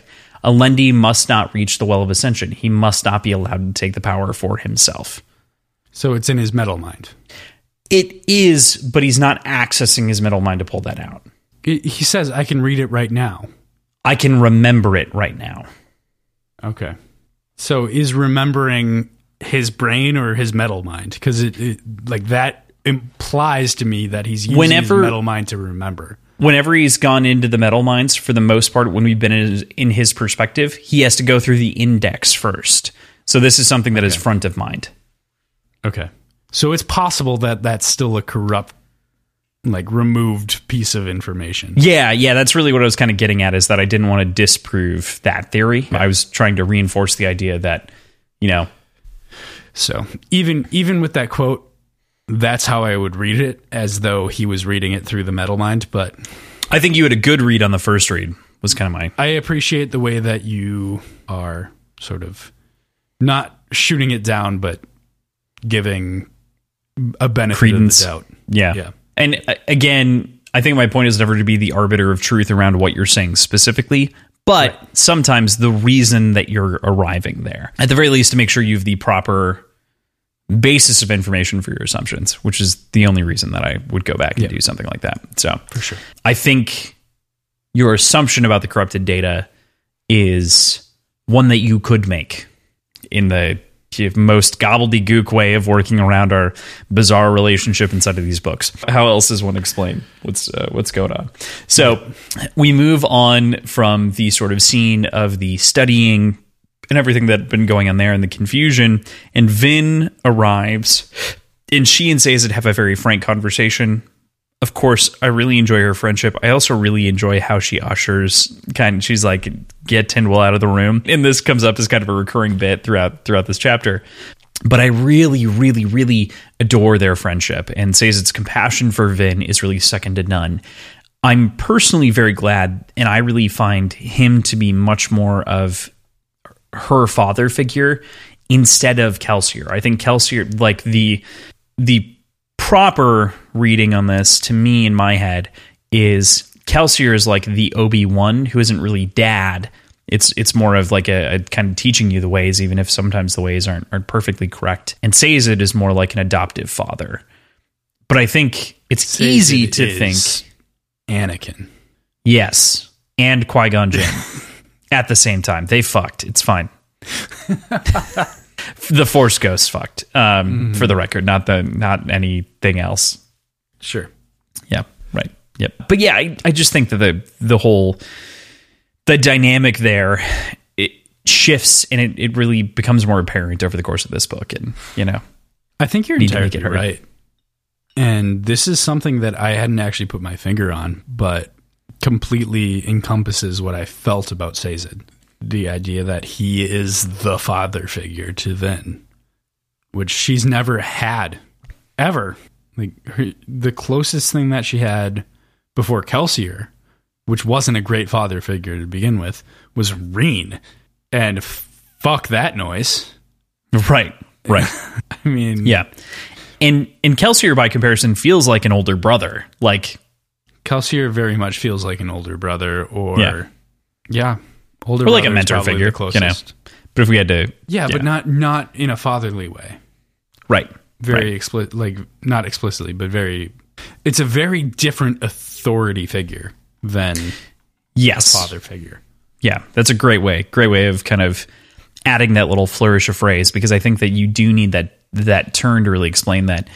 Sazed, the reason that Sazed is this father figure is because he listens to Vin consistently and is always there, always ears open. And then, in addition to always being aware of her perspective and always listening, he also spends a lot of time giving her advice, but not always not in a way that's confrontational like more of like offering up information which i think is is something that a lot of like people can benefit from is instead of educating or like pushing education on someone instead just offering up information being like this is a perspective. Think mm-hmm. about the perspective. What what do you think about the perspective? It feels more fatherly than what kelsier was doing wherein it felt more like training. It felt more like giving guideposts to someone for for them to follow. So that feels less fatherly, I think, Yeah, to me. Yeah. I think I'm with you. Sure. Cool. Vin's words about her and Elend really cut deep, I think, and I, I, don't even know where to begin on the pain side of things. Even the comment about the type of man she feels like she deserves, that she sees in vain, in, in, or not in vain, in Zane, it just kind of gut punches me. I because it it it it Elend was just there for her in some of in in like a massive way. And obviously that's what impacts the end result of what we see from this week, but it still feels so struggling to find the right word. It feels she does she's not neglecting it, but she doesn't feel deserving of that kind of attention, right? She doesn't feel as though she's earned that reality, the reality that she actually has. So, yeah, this this is a hard thing to parse, but in in terms of the conversation around Zane and relationships uh, from Vin's perspective, what did you think? I think what it did for me most, I mean, first of all, important yeah. bits of conversation to have, like right, more than anything, super super important. But what it did for me is really refocus my perception on Vin. I think I mentioned this before, like her age. She is young and very inexperienced in relationships and adult life in general. So she doesn't have any healthy relationships like in her in her experience to lean on and like compare to. So it's it's just important that she gets to talk about this with somebody who has some sort of external thoughts on it, I guess. I don't know. I don't know the best way to like make that conversation work, but yeah, well, and it's it's like that real adult in her life, right? Like the the real person who can kind of ground her in reality because she doesn't have the sort of socialization. She hasn't had like real socialization in her life. She doesn't have. She's never had a like crowd of people to support her. You know, the whole like it takes a village thing. It has taken taken a village to help Vin and raise and change Vin, but still only been, you know, at best close to 2 years at this point since since Vin started to make these serious life changes. So, you know, I mean, I I think that this is kind of a, a critical moment um, for her and for, you know, the the two of them. I really love Sazed's answer here in the end. He he says, "You must love him enough to trust his wishes, even if you disagree with them. You must respect him, no matter how wrong you think he may be, no matter how poor you think his decisions. You must respect his desire to make them, even if one of them includes loving you." So I keep thinking about that father figure comment. Yeah because that didn't really pop into my head until you mentioned it. But that's so encompassing here and so perfect here because he starts this conversation talking about how he's not an expert in like this isn't his realm of expertise mm-hmm. but she trusts him and she's basically like she comes back basically saying like as far as i can tell you know everything right and i i just love this i love this man i really do He's such a cool character, and this gives him sort of the emotional depth that we've needed from him as well. Not that we were lacking it, but that's what his motivation is more than anything is emotion. There's duty, of course, but we've talked about that before. Like he kind of justifies shirking that duty a little bit for emotion and for feelings. So I don't know. I love him. I, I, I love him. No, yeah, man, I I really like that you brought that in with with Sazed regarding his his choice actions that he's made kind of over the course of the series, right?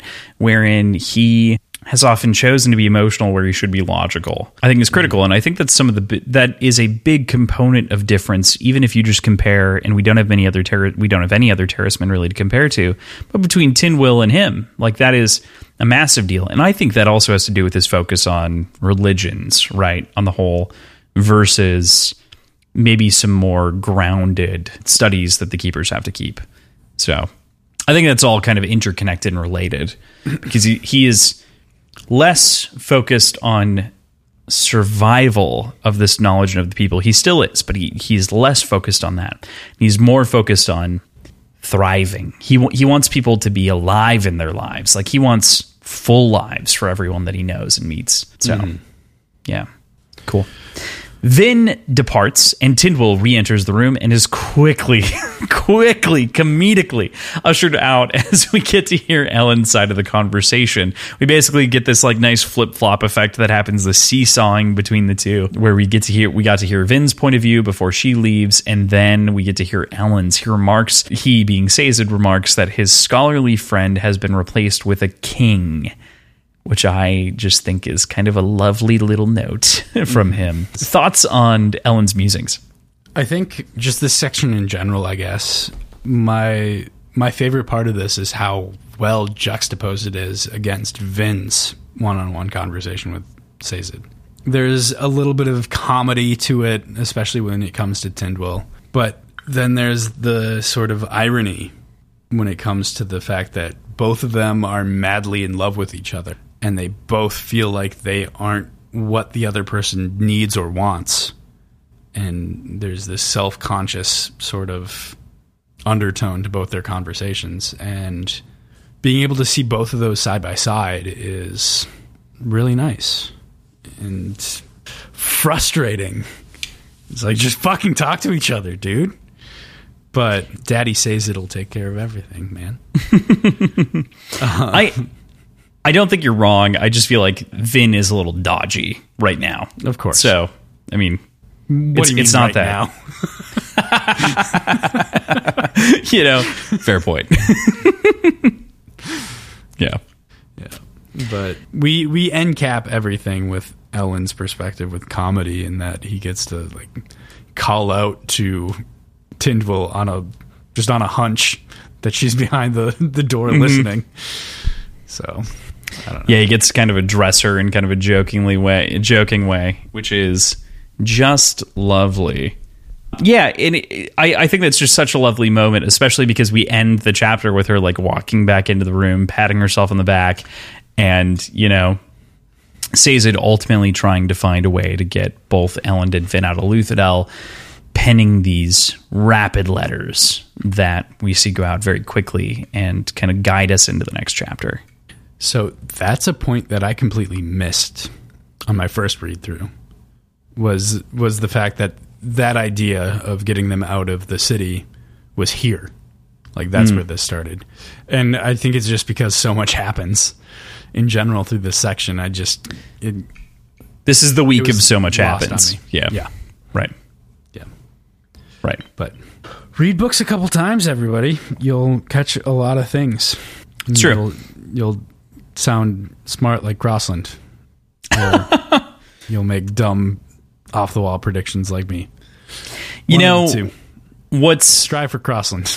what's wild to me is that you by the end of each of the books that we we will do and have done. I appreciate the strive for Crossland comment, don't get me wrong. But by the end of each of the books that we will do and have done, you'll have read them multiple times, but you will never have the experience of rereading them until you actually go back and do one complete another complete list. That's true. You know what I mean? Like you will never have your full spoiler context until you actually choose to go back completely through and done reevaluate. So you may- Right, I know. So what I'm saying is you you may like listen to and physically read a book 5 to 6 times a week or what have you and actually only have had one experience with it. You know what I mean? That's Versus I think people that true. I think people that reread it or two, one or two because you do have some like you have some points where you're like the second time I read it, I got a little bit of a different thing. Yeah, but that's still within moments. the context of It is totally still within the context. Yeah. Definitely, definitely, no question. So I guess the the point being is that you won't get a reread experience until your fifth or sixth read of these, if you ever choose to go back for a fifth or sixth read of the same book. It's wild. Yeah, it's weird. I just wanted to. I was like, I was thinking about it. I was like, I don't know. Technically speaking, if you want to, if you want to really get into it, you have technically read these words more than I have often. I just have cataloged brain memory. I'm like, I'm pretty sure that's not it. Yeah. yep. But- that might be true. yeah. Cool. Chapter 46. The logbook here is pretty easy. The two are not the same. And the two, of course, that they're talking about this is the shortest fucking logbook in the world. The two are not the same. The two that they're talking about, of course, are the logbooks from that we were just talking about in chapter 45. I know what I have memorized. I know what is repeated by the other world bringers. The two are not the same, which is just reiteration, you know, of what we were basically saying before for the most part. So Right. there is something wrong with the prophecy or something maybe yeah i don't know Yeah, there's a discrepancy. yeah discrepancy is the way to put that. So cool. We talked about that already. So i'm gonna i'm gonna move on unless you have other thoughts. No. we move into this chapter with a gentle breeze point of view. Uh, and right off the motherfucking bat there it is finally jesus i can't believe this isn't cited anywhere in any of the wikis. I'm gonna fix it myself. But breeze admits to being a full-blooded noble. And this is where it becomes a full textual thing. I know that you and i off air i think had talked about like brandon does have a hierarchy for things. Book text is always first. Words of brand or annotations are second. Words of brandon are third effectively in terms of hierarchy of canon truth.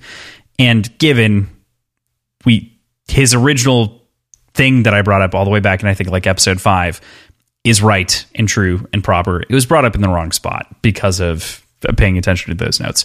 So regardless we now know we have this full picture of Breeze as this full blooded noble and competing, as he says, in a very different atmosphere and having a very different life because court life, while containing luxuries and none of the sort of immediate penalties of, of sort of being born as a skaa, it does still have some negatives associated if you fail at court, meaning like generations of, of poverty down the line. Still not as bad as enslavement, of which I, he admits to a couple of times, but he does say at the very least there are consequences for being poor at it. So he was raised in a very competitive environment. But now I think we can really kind of have that conversation that we've started and stopped having for a very long time. What would Kelsier do if he had known? Okay. So I guess I guess first of all, I want to address like if we hadn't talked about this before, I think this would have come completely out of left left field for me. Like except for what you had told me, I had no inkling that he was a noble. So, there's that. But anyway, kind of brought up. It's kind of mentioned in that chapter, but it's not. It's that chapter where Sazed refers to both Ham and it's it's the Lord thing, right? That we that we've talked about previously. Yeah. Anyway, yeah. I just wouldn't have put any weight into it got it. in general. But I don't think Breeze would have been a part of Kelsier's crew if Kelsier had known. And I think that's frankly kind of all that would really change. Our story probably wouldn't be very wildly different. There'd just be a different soother in the crew. That said, I think that he has become such an adept soother because of his upbringing as a noble person. He he was able to spend time honing that ability. So finding somebody as as well versed as Breeze is would have been a tough task. Yeah. Okay. So to to the point of what you're saying, I agree with you. I think that if Kate, if Kelsier would have known that on the front, it wouldn't have changed the story that much. But if he would have found it out instead of his own crew, do you think it would have impacted his opinion on nobles?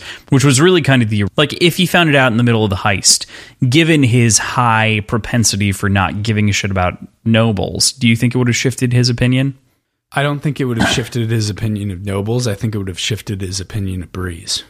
And therefore would have given maybe a lens to view Elend via what Vin was saying back in Mistborn one, where she was like, "Not all nobles are bad," because Kelsier and Dockson oh, were I'm- of the opinion I'm- of all nobles were saying the- bad. The, opposite. Like he would have dropped any caring for Breeze in general. Oh, okay, all right. Like maybe not actively kill him, but No, okay, you're. Yeah, I thought you were going the other way with compassion. No. All right, I mean, yeah, No. Kelsier. Yep, all right, cool. Kelsier would have killed Breeze. Got it. no, I, I don't think he would have killed No, I. Breeze. I, think he wouldn't have done any. Like I don't think he would have ever gone out of his way to save him if he was Sure. in hot water, though. Sure. After he found that out. Yeah. Okay. All right. That that makes sense. I just wanted to, you know, at the very least add clarification now that we've got a firm solid flag that we can plant in the ground. So, Right. I want to just bring up there's this little bit of clever writing here that happens inside of this chapter. So he'd come to believe that he wouldn't have to worry about intra crew conspiracies anymore. Kelsier's crew was an almost sickeningly tight group, and Breeze did everything when, within his allomantic powers to keep it that way. And I love I love the little like twist on everything in his power to keep it that way. Like that's you know, like that's that is a classic phrase inside of writing. In his allomantic powers to keep it that way. It's just like a nice little So, what I take away from that, that's plural. It is, isn't it? Feels like a mistake. Allomantic, everything within his allomantic power to keep it that way. Hmm. Or Breeze is a mistborn. That is the alternative. All right, that wasn't the point here. I just wanted to point out that Brandon is occasionally punny, and this is a great use of you know a clever turn of phrase and turning it into something that is not cheesy and in fact a really funny use of you know a mm-hmm. common turn of phrase. So Right. I want to give him credit, but you're you're not wrong. But This is the problem. right, right, right, right. Okay, so moving on from there, Breeze receives a hastily written letter and quickly goes to Sazed's side, fearing a potential trap, which is quickly revealed to be just a couple of people hiding from Elend to discuss the situation about him. And wow, the crew has some heavily varied opinions. This sort of disharmony we see here is certainly something new. We've always talked about the way that they like drink together and have all these, you know, different moments, and it's always camaraderie and joyous. But this is truly like a bunch of instruments playing wrong notes in a room together. Yeah. More than anything, we see a pretty new side of Dockson. I think. Like there, there's the comment on jealousy of Elend getting the the throne and after Kelsier's gone, and he's certainly asserting himself in a way that kind of counter to everything we've come to know about him in the past. Like he does back it up. Everything he talks about, he backs up with justification that they can't let Kelsier's legacy fall to ruin. But he talks about like joining Straff, right? Straff or Cett. I can't remember. Oh think my god, Straff what at is? point. I I think he's talking about Straff. Yeah, and double check here, but continue. But re- I mean, regardless, even with the justifications, this felt Straff. off enough. Okay, Straff. This felt off enough from what we knew about Dockson's character that during my first read through, I absolutely believed that this was pointing us to believe that Dockson is the imposter. And that there's like a subtle push that's becoming a little bit less subtle now because they're kind of in crunch time. Like that's the sort of vibe I got off of Dockson in this read through, or on the first read through, rather. Definitely, and I I think that that is it's it, it feels intentional, especially because of the way that we in every other case have been, had like firm proof, but with Dockson was the most emotionally driven proof, right? if we think back no to there. Yes. Not only is there no allomancy, but they're like we're given the example by OreSeur at the time, of which we now know to kind of be. I mean, he's probably telling mostly telling the truth, but at the very least, we can say confidently, at the very least, wasn't being completely honest about everything.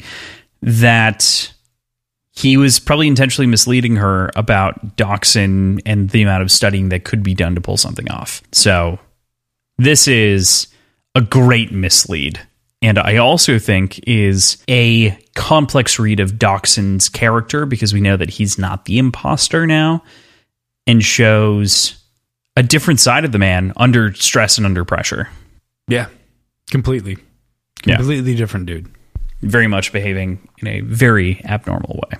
So, so we we move on there from the part of the plan that is stressing everyone out, which is that Straff has came to the conclusion that clubs and Breeze were talking about at the on the wall far earlier inside of the book. The the moves that Straff is making is setting up the city to fail by him decamping to to leave them open to be attacked and ransacked by the Colo- Koloss and Jeez, is this a heated conversation? Our answers range from, you know, let Straff have it to let Jastes have it to fight and die. And man, does Clubs get his moment in the sun here? You know, he gets like almost a page worth of, of dialogue in, in his moment. It's really this moment of pride reminding us of what Kel would want the crew to fight for, which I think, if nothing else, anyone could agree that Kelsier's idea of what should be done for the benefit of the skaa, everyone in the crew agrees with. So they're all on that mm-hmm. same page. Right. It's all chaos, regardless. Yeah. Right. I, I think that's kind of indicative of the fact that there's no real good way to go about this in general. Right. The city is pretty inevitably going to fall here. Clubs' speech, though, was so inspiring and so like uplifting in a morbid way. Like it, it's not saying like we can overcome this. It's saying like, yeah, like I know what we're facing. Like I understand what's going on, but the skaa have hope now, and you can't take that away from them, more or less. Right? That's this speech, or is that a different speech? No, that that is totally this speech. I just wanted to give you space to say anything else if you had anything else. Yeah, no, this is a powerful, powerful moment in which clubs and Sazed also kind of reiterate these ideas back and forth, right? And clubs use uses the base of Kelsier, and Sazed uses the base of freedom and tyrants, right? And we'll, we'll kind of get to that in a moment. But man, I I adore. This is why this book is so good to me. Is that it spends so much time lingering in these ideas of the sort of longer term consequences of a rebellion and the leaders of the rebellion itself. Like what what where does your responsibility as the leader of a rebellion? You don't just get to throw something over and then, you know, you have to you've given it everything. You have to give it literally everything in order right. to uh, potentially watch it succeed, be it in the short term or the long term. Either way. Right. So agreed. Man. And and then Sazed makes the point that we haven't talked about much that we've broken the system, like we're saying, but that it's not enough that all of the people have changed. It's not enough that everyone has flipped their mindset, as we've seen in the outlying terraces and kind of everything that's been going on there. Tyrants are settling in small fiefdoms, even if the even if this primary machine that was of oppression that was destroyed when the Lord Ruler died, someone, even though this primary machine of oppression was destroyed, someone had to start that revolution, someone to ignite it, and now we're all about the follow through. This is this is about making sure that this continues to succeed, wherein everything else had failed and they, like Kelsier before, will be martyrs to show that you can't hold the skaa, the terrorists, the oppressed people down forever. Yeah. I don't know why, but this section right here made me. Maybe you can help me. Sure. understand this a little bit, but I got really claustrophobic here, and I don't quite understand why. Like there, there's a glimmer of sort of nobility and honor when it comes to this sort of section, but it's mostly just kind of crushing. And I, I don't get why I feel so confined by it, but like it's just this it's just this little chunk.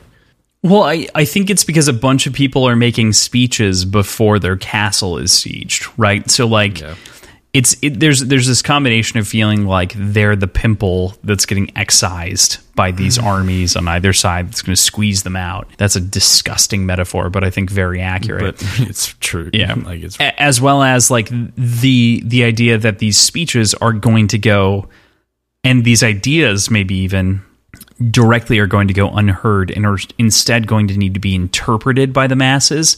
And that's another dangerous thing is like if you don't put it in writing, if you don't say it in front of people, if you don't actually inspire people with your actions, instead you're just talking in a closeted room, no one really knows what you stood for. No one really knows what what you are.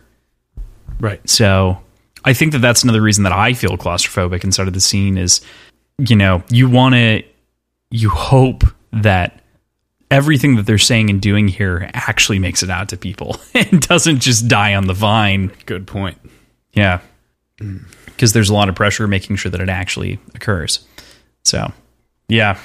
They settle on something else though. That this wasn't the reason for the meeting as it stood. It was a good it was a good session where they got to talk about the goals that they were striving for, but the ultimate reason as to why the meeting was called was sending away the four people most likely to make an impact outside of the city and into the future that of Elend, Vin, Tindwyl, and dear little Lestibournes. And this is this is a tough call.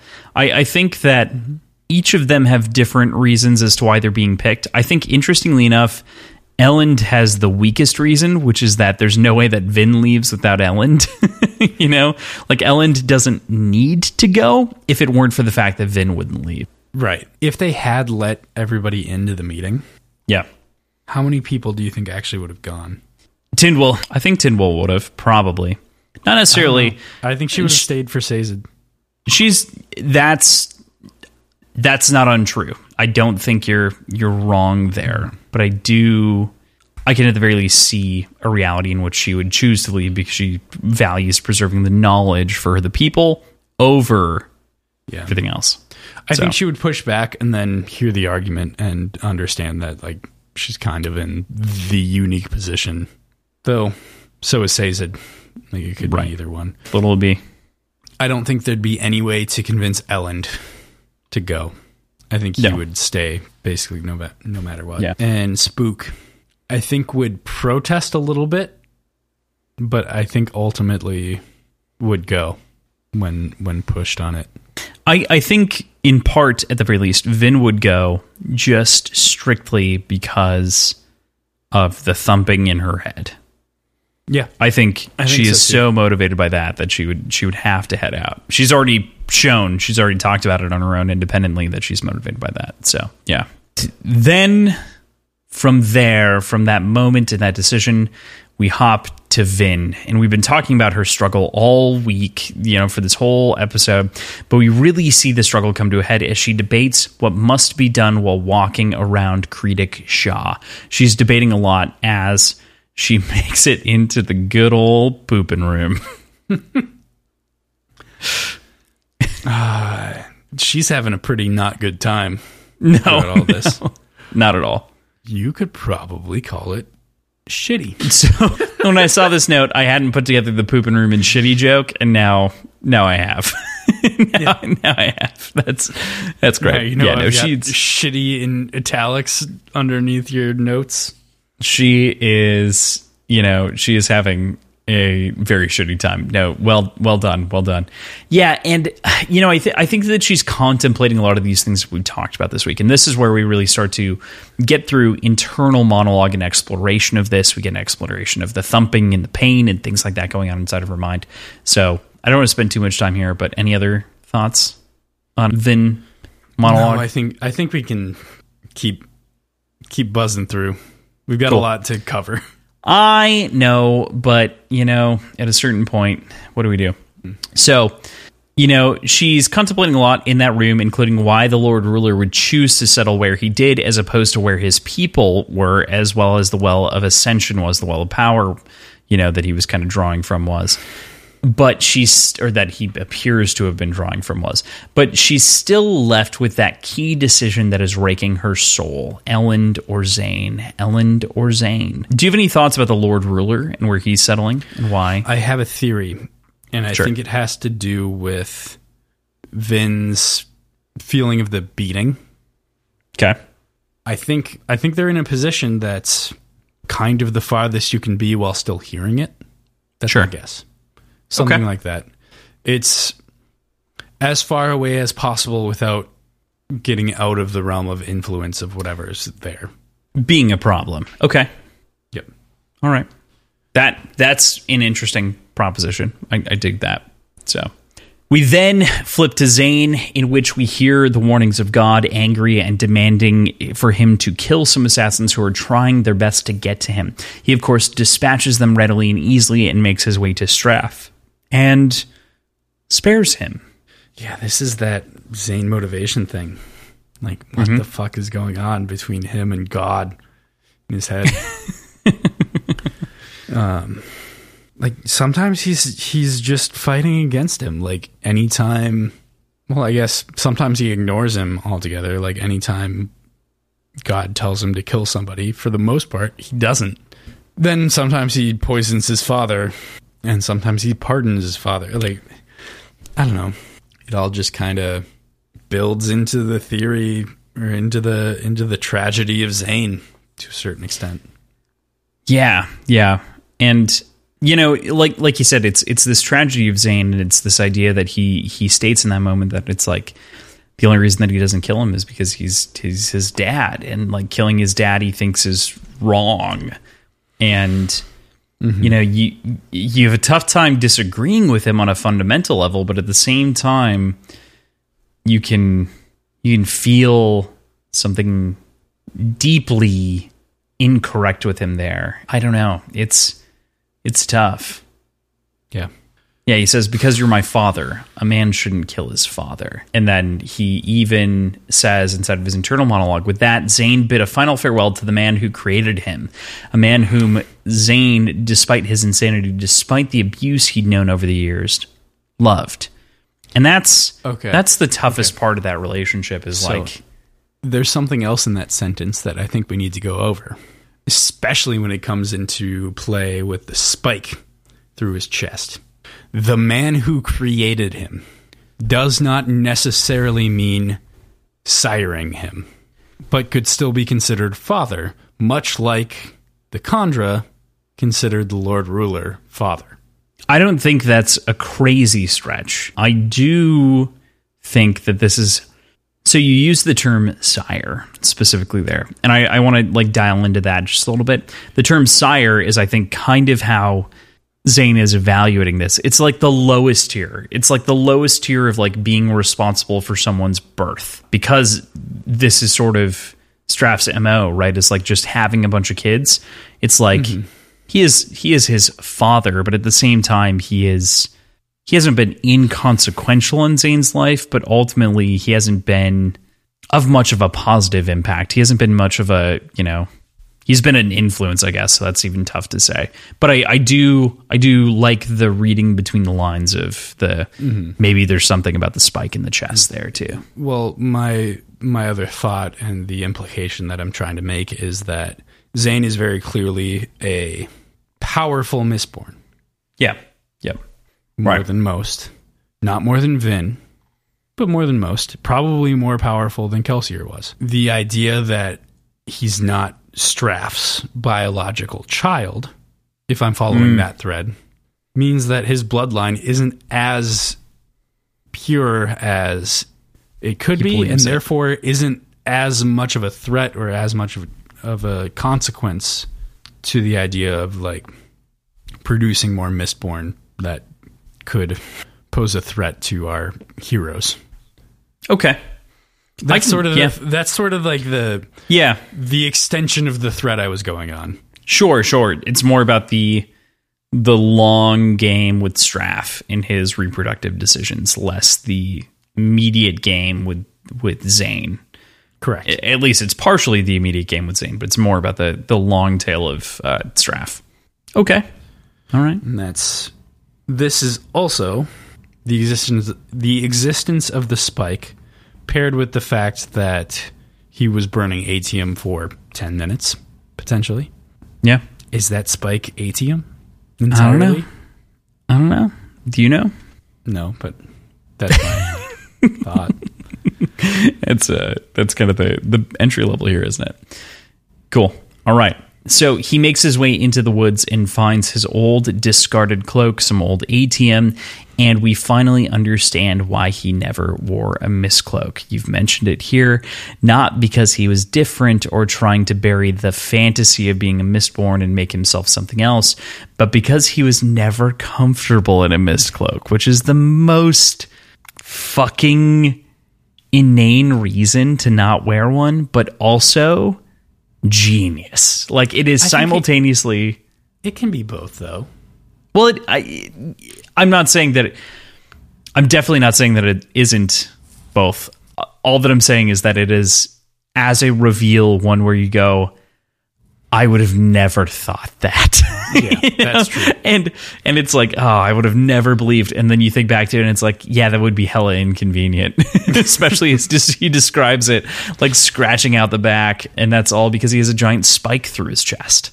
Yeah. And there's only one other group of people that we know have spikes through them and they're they're fucking inquisitors. Yes they are. And they also have the power of mistborns without being born to it. So, Feeds into your maid thing. Yep, exactly. Cool. Is the crux of my made thing. Like that's Yeah. the point that I'm trying to make. Right. Or that's is one where of we the points that arrive I'm there. trying to make. With that, we move into chapter 47. Logbook here again is compounding over the last couple. So this is just adding to the last two that we've already read. Alendi believes as they do. They, of course, here in this sentence structure referring to the world bringers and believing in the prophecy that Kwaan himself disagrees with. So any reads, I mean, this is this feels pretty straightforward. It's it's nothing crazy, but it is at the very least a sort of affirmation that Kwaan believes everyone is wrong. Kwaan is certain. Kwaan is certain that seems to be certain that everybody's wrong based on information that he gave and put forward. Like it's yeah. It's, it's him backtracking on shit. I don't know. well, it is it is him backtracking on shit in part because he didn't want to denounce the attention, you know, when he was first doing it. So that's that's what's so uh, what's so hard to track with Kwaan is at first he was like, I believe that I was the thing, and then I realized that I was claiming attention because I sought attention, and now I realize that I've misled everyone potentially into believing said thing, and now literally everyone believes it, including the guy that I've called, you know, Anna Mansour and the, the like Christ figure. I mean, that's face value though. That's not what Yeah. like we know more context than that, especially when it comes to Rashek. Right. and like all the weirdness that Tindwyl and Sazed were coming up with last section. There's some ulterior motives here, and I don't know what it is yet, but it's a heel turn in a in a way that doesn't make total sense. Okay. All right. So we open up this final chapter of the week with quiet contemplations before moving to a conversation between Vin and OreSeur and discussing an end and the possibility of imitating a Terris man and whether or not, you know, that had, that had gone on with OreSeur in the past and had. This conversation is cut short though as she notes that the mist that there is mist on the floor and that Zane is in the doorway. And he says it is time for them to go wherever. But man, at this point, and through the end of the last chapter, even when we were talking to Vin, that thumping is really driving Vin up a wall. It seems. It, it seems like it's just adding to this layer of anxiety, pressure, and stress. Right. Yeah, I'm I'm stretching, but is this connected to the spike somehow? Like, is that hmm. amplifying something? I know she can feel like the distance and the, the direction of where this is coming from, but is it a conduit? Is it an antenna of some sort? I don't necessarily think it's related, but I can't get it out of my head. So Sure. I'm going to try to draw connections constantly. Wherever you can. oh man. Especially because Yeah. he's fucking gone by the end of this section. Yeah, true, true, true, true, true. And and that seems to be a part of this, right? Is you know, is that is that thumping maybe caused by something else? So I don't think that's a bad. I don't think that's a bad read. That always sounds like I'm talking down to you.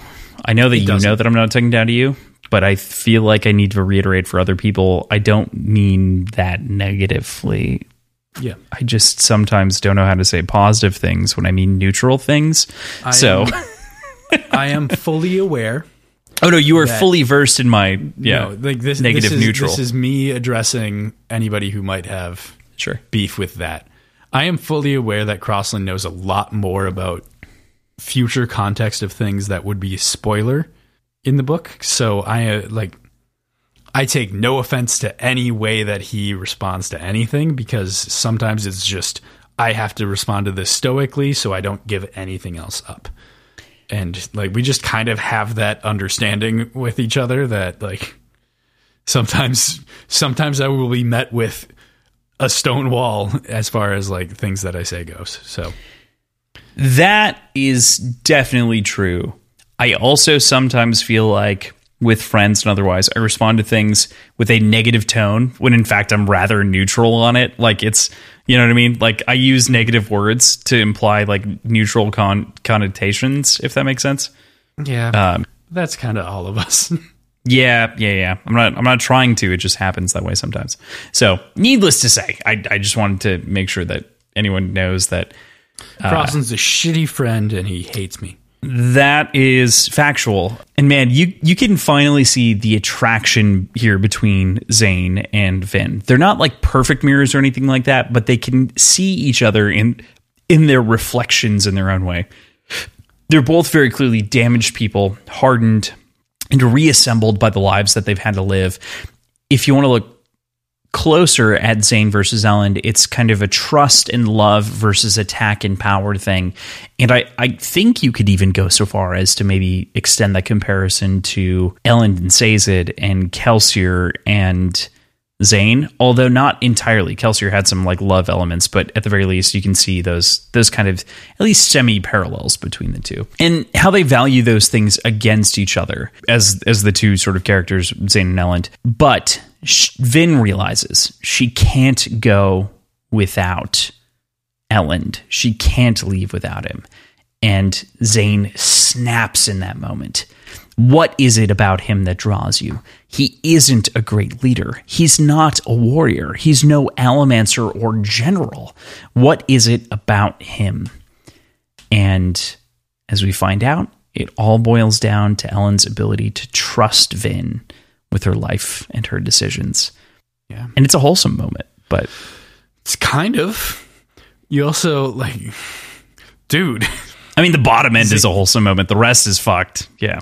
Zane's got some real unhealthy views of relationships in general. Well, yeah. I mean, have you seen his dad? Oh, wait. It's also Elend's dad. So, Yeah, I mean, there's that. Right. I mean, he even says that he loves her at one point in response um, to El- or Vin saying that Elend loves her. Like, but we like what's kind of touching is that we I don't know I don't think touching is the right term, but we we get a not total rejection response from Vin, but in in a compassionate way.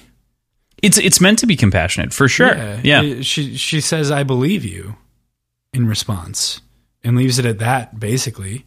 And like Uh that is okay. I, I definitely want to want to let you continue. That to me is is such a crazy moment where it's like, I love you. I believe you. And that is that is biting to hear on the other side of that coin. But, in, con- you can in understand. context it makes total sense though. For Vin, it makes total sense. I agree but with you. Yeah. but also because she's talking about how Elend loves her. yes.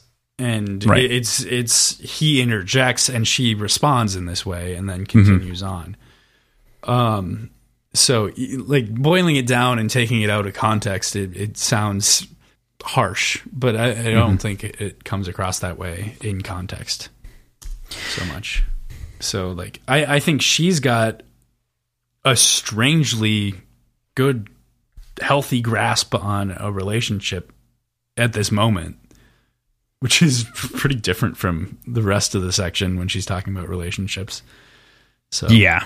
Yeah, definitely. It it does not does not mesh right or as you would expect, I guess, is kind of the way that I would take it. So this is this is the culmination of everything that she's experienced over the course of these chapters, which is another reason that it feels like it would feel wrong to separate the beginning and end of this section, right? Is because this is the total accumulation of trauma and growth that leads Vin to this point of being going from I am the knife and I am just a weapon to now I can acknowledge that I am a full person of whom should holistically trust and love the people that I choose to trust and love, which is something that even Zane is seemingly incapable of with his claims of love to Vin, incapable of trusting her, which is ultimately what leads to this this point in this section.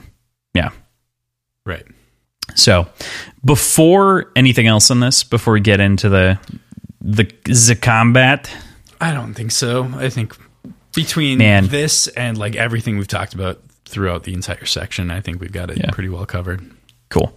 I I just can't reiterate how much I enjoy Zane's character and weep tragically for Zane in the way that he never could have he never got the opportunity to have a life that he would have done better And He was not set up for su- success. He was set up to fail. And so there was no way that he was ever going to do well to begin with. So that's that's the tragedy of Zane in a lot of ways, and his inability to recognize that is unfortunate as well. So, so before Vin can fully explain why all of this and, and her feelings and kind of the, the moment of disparate love between the two, Zane's anger flares and he flies into her, and they tumble through the night, attacking and fighting for real. She shouts the secret code to OreSeur and makes it over to him, expecting him to open his shoulder, and we get our terrifying reveal. I think uh, almost a crazier reveal than that of this this moment, this fight, and of Zane. OreSeur is the imposter. TenSoon had filled his place on Zane's order. Holy shit. I remember the first time I read this and I was shocked. My brains were blown out the other side of my head. How do you feel about this one? Like we were just talking about TenSoon last week, I think. Mm-hmm. Like it was such a good reveal, man. Fucking shit. Ah, it's it's what's the most complicated about this whole thing is that we've come or at least I've come to trust my feelings towards TenSoon OreSeur. And I guess that that's that in and of itself isn't complicated. What's complicated is that it still seems like those feelings aren't unfounded. Like those feelings are still valid. So uh, it's this really intense reveal of an imposter while also not feeling like a total betrayal. It's just a different feeling than what it would feel like if it was all just a lie. I don't know. I don't know the right way to describe it, but like it, it feels very unique in that sense. Right, because the the twisted part of this is once we get the time frame of when all of this kind of went down, you you have this perspective of okay, the the, the cold Kandra that we had right off the bat was OreSeur. The shitty Kandra was OreSeur. And the one that started to respond positively over time to Vin and Vin's affection and care has been TenSoon. So it feels as though we've grown to know the imposter and have, have grown to become friends with him over time. So it is it is a fascinating and wholly unique character reveal that I have never seen in another piece of media. This is wholly unique. I don't even I don't even know where to begin. I do want to give you high amounts of props for keying into one of the most critical differences in this entire story, for working out very early the difference between OreSeur and TenSoon's interpretation of the contract relating to killing humans. You keyed in to that difference immediately. The moment that it was brought up and there was a contradiction, you're like, nah, that's not right. You said it was something else beforehand, but you never keyed into it being a different person, right? Which is kind of the, the fun of this reveal. Yeah. But you you were you were on the you were on the trail in a different way the whole time. You were suspect of the contract. consistent. Right, right.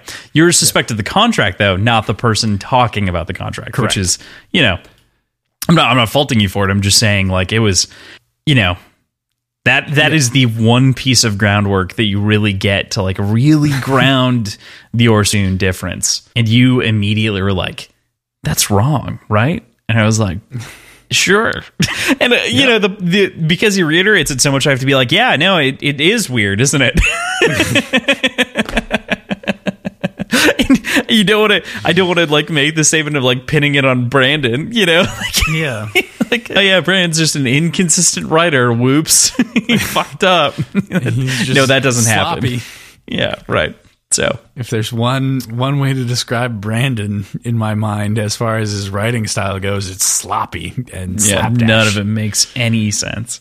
So yeah, absolutely cheers on that one. I'm going to take a drink because that one was one that I noted on my side where it's like that's that is a prediction that is not a prediction because you were so keyed into the like, idea. Yeah, making that a prediction would have keyed me into something more. Just have blown it out of the water and would have been way too much. So, especially in this book, I cannot overstate how difficult it was to even try to fabricate positions that weren't totally unreal for you to even make predictions about. Like this was almost impossible to do outside of what the story itself did. Right? We we go from there into this moment and and this fight, in sort of the combat between the two And Zane's repeated mantra that he said a couple of times, and it's like, You are my savior. And in, in these moments in this chapter, he repeats, You could have saved me. You could have saved me, as though it is impossible. And calling Vin his savior is perhaps one of the worst parts to me of what's going on with this man. It adds this layer of tragedy to this sort of despotic person who can't break himself out of this cycle that we've come to know. And he really paints him as this sort of tragedy, this tragic character. And I know I know that we've we've made mention of some of these things before, but this is this is that real moment where he's unable to look inside of himself for anything because he's seeking all of his validation externally. Everything from his commands from his father to his appreciation for Vin, all of that is external. So I just yeah man, feel for Zane, but you know, at the same time, shitty person. So, perception wise, like it really kind of changes him from this malicious character to somebody a little bit more broken and confused and just kind of sad. What a great character, man. Totally. And it's it's unfortunate, you know, of course, that this is this is the end. They they get into this incredible bit of combat and despite the odds for Vin and despite her lack of atium as we find out with this lead ball that is actually not really atium that we, we get to a little bit later, she continues to fight back against Zane, knowing she's going to die, pulls on all the stops. Duralumin we find out, though, is another betrayal of TenSoon, who shared the trick in secret beforehand and shared her knowledge about the the the metallurgist of whom shared of whom gave her duralumin and was experimenting with her and the tables completely turn vin is on the back foot and then TenSoon's little outburst presses her to soothe him gain control using TenSoon against him there's so much here. There's so much here. Oh, there's a ton. It's like the epitome of like, how do we talk about all this at once? I mean, I guess we don't really have to. We can we can kind of lump it together like you are. I was on my like the edge of my seat the entire fucking time through the first time reading this. It was exhilarating. And every every single action felt like it could be a horrible betrayal or a turn of fate or something like there was always that idea that either something very good is coming or something very bad is coming. And it's just one of the most fun fight scenes I've ever read, I think. Yeah, to even call it a fight scene feels gratuitous until the end because it is almost a torture scene in some ways in the way that Zane just has the upper hand the whole time. Vin is Vin is like putting up her best effort. Don't get me wrong, and I, I definitely am not saying that she is the underdog, but it, Zane is very much in control of these moments, and so it is an intense scene in every mm-hmm. way, shape, and form.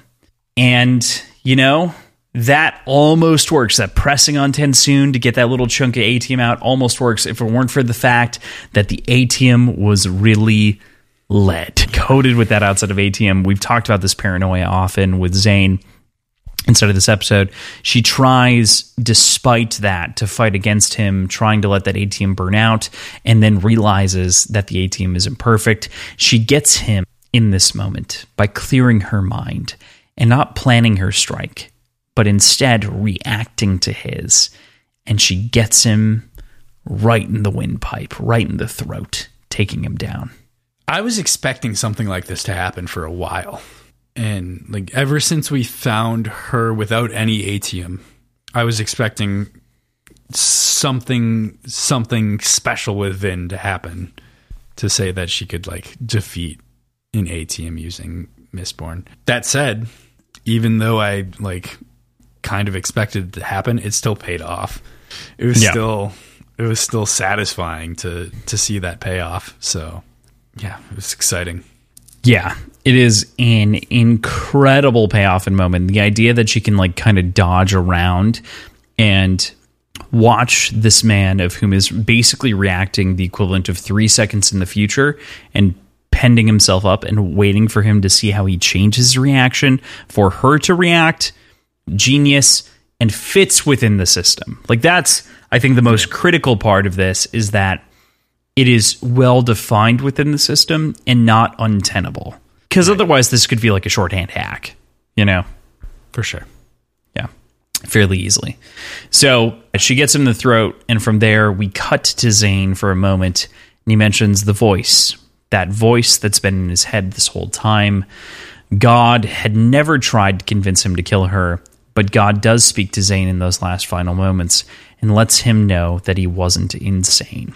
What a moment! I do want to real quickly before you talk about the the moment with uh, God and Zane at the very end. I want to correct something that I said before. I said that I'm pretty sure she said something.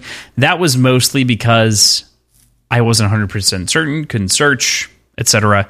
And there are those moments where it's better to answer close but not wrong. Not, like it's fine, we're good. It was corrected. So I knew it was coming up. I knew it was coming, but I think in general, it kind of sucks that we don't get to know more or don't get to hear more of the interaction between God and Zane. I'm still assuming we'll get more of this God character somehow. Maybe through the spike. Maybe that's the sort of maybe it's like possessed in some way. I don't know. But uh, man, such a great close to that character, you know. Yeah, yeah. I'm just going to take the moment here with with that, and turn that into a little bit of prediction of like, are we going to get more of the God character out of here? Because I do think that that is at the very least a prediction about the idea of this character, and it does feel like the the story leaves us going question mark question mark question mark God Yeah. not insane Zane's not insane something else was maybe doing this to him yeah right so we we we cut from that death and that moment here to the end of the chapter between Vin and OreSeur, one wherein he states that he has to return to his people because his contract is void and done with. And it's it's a sad moment between these two peop- these two folks. How hmm. how did it leave you feeling? I don't know yet. I'm still trying to figure that out, I think. But after everything that's happened with them, I I feel like this could have been the moment where he would break free from the grips of the contract in general and the the sort of the grips of his people and their rules, I guess. And join Vin in her newfound quest that they've been talking about. Like that this feels like that kind of moment that that could have happened. So, I don't know. There's been like he's he's proven that I don't know. I don't know. I guess I don't have that much more to say. All right. Okay. I mean, yeah, there there is an element of you have the opportunity to leave your your system, your the governance of like what's controlling you behind. You could do it. Yeah. There's there's that kind of meta metatextual of like, come on, man, like the contract was not actually it was it was maybe socially binding, but we know it's not magically binding. So Right. what what you what you doing there, mortal skin god man? So, okay, PJ, we're at the end. We've finally finished this week's reading. We have the final comment here, which is the last logbook here in chapter 48. He is a good man. Despite it all, he is a good man, a sacrificing man.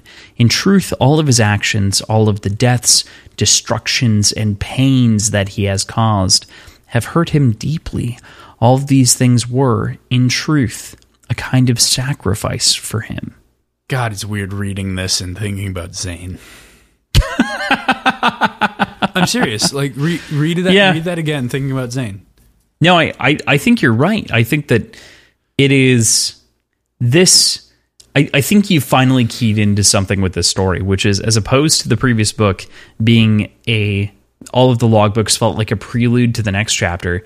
These are almost a post to the previous chapter. Which makes more And- and sense so- because they're like in the same chapter. Yeah, I mean- the before the the title of the next chapter. the- Well, b- before the only break.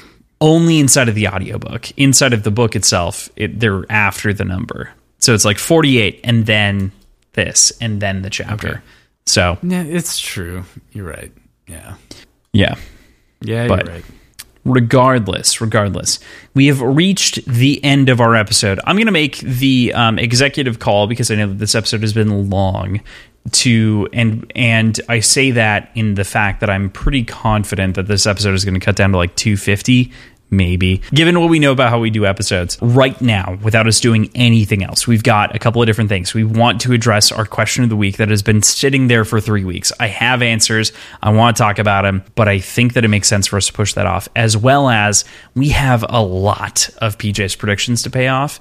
I think what we will do is a question of the week We'll move to next week again i'm so sorry and then pj's predictions will also move to the beginning of next episode I like that idea.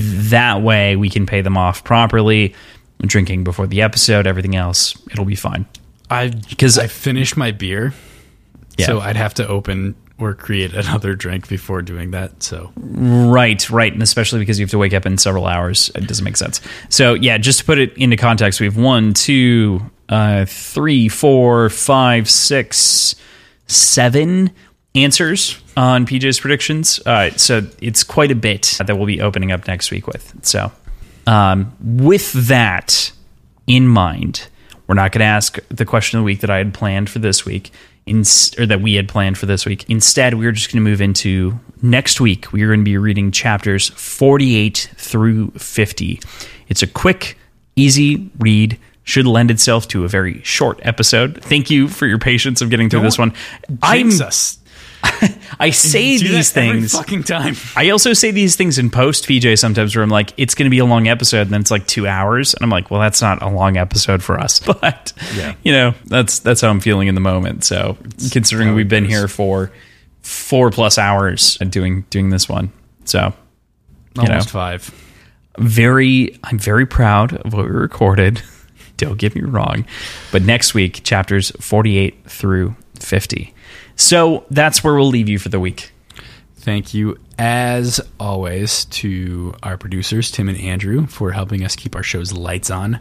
Check out the links in the show notes. You can find our schedule, Patreon, previous episodes, website, all of our social media accounts, all in one very convenient location. We also want to take a second to thank our two new patrons today. Our first is Barback Cuz and Our bartender, to only spoon, Ormsby. Excellent. Very excited. So, as mentioned, you can find us on Twitter, Instagram, and Reddit at Words Whiskey Pod.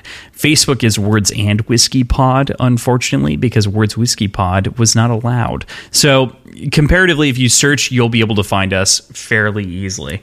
So, if you want to send us an email answered question of the week or any feedback or anything like that, you can definitely leave us that at wordsandwhiskey.show at gmail.com. You can support us at patreon.com forward slash words and whiskey. Beyond that, I had another thing to make mention of. What was it? Hold, please. This is the end of the episode. There's one more thing. It's Whiskey Pod. Oh, leave us a review on Spotify or iTunes. We'll be reading those reviews next week, prov- given given the length of the show and kind of the planned episode out. I know that we will have time to read those, so we will be reading those. So if you want to sneak one in before next week, feel free to leave us one at on iTunes, and we'll we'll give it a go. Leave us a review, a star rating review as well on Spotify. Very important to our discoverability. Five stars only, or else Aaron from Howlerpod will come after you with a pointy stick. Yeah. She, Yeah. she does that. It's Yeah. terrifying. It, it really is. She's forcing us to have an in person meeting, and while I adore the idea, I am simultaneously terrified by how easily I was commanded. So, with that, we will we will see you next week. Goodbye. Goodbye.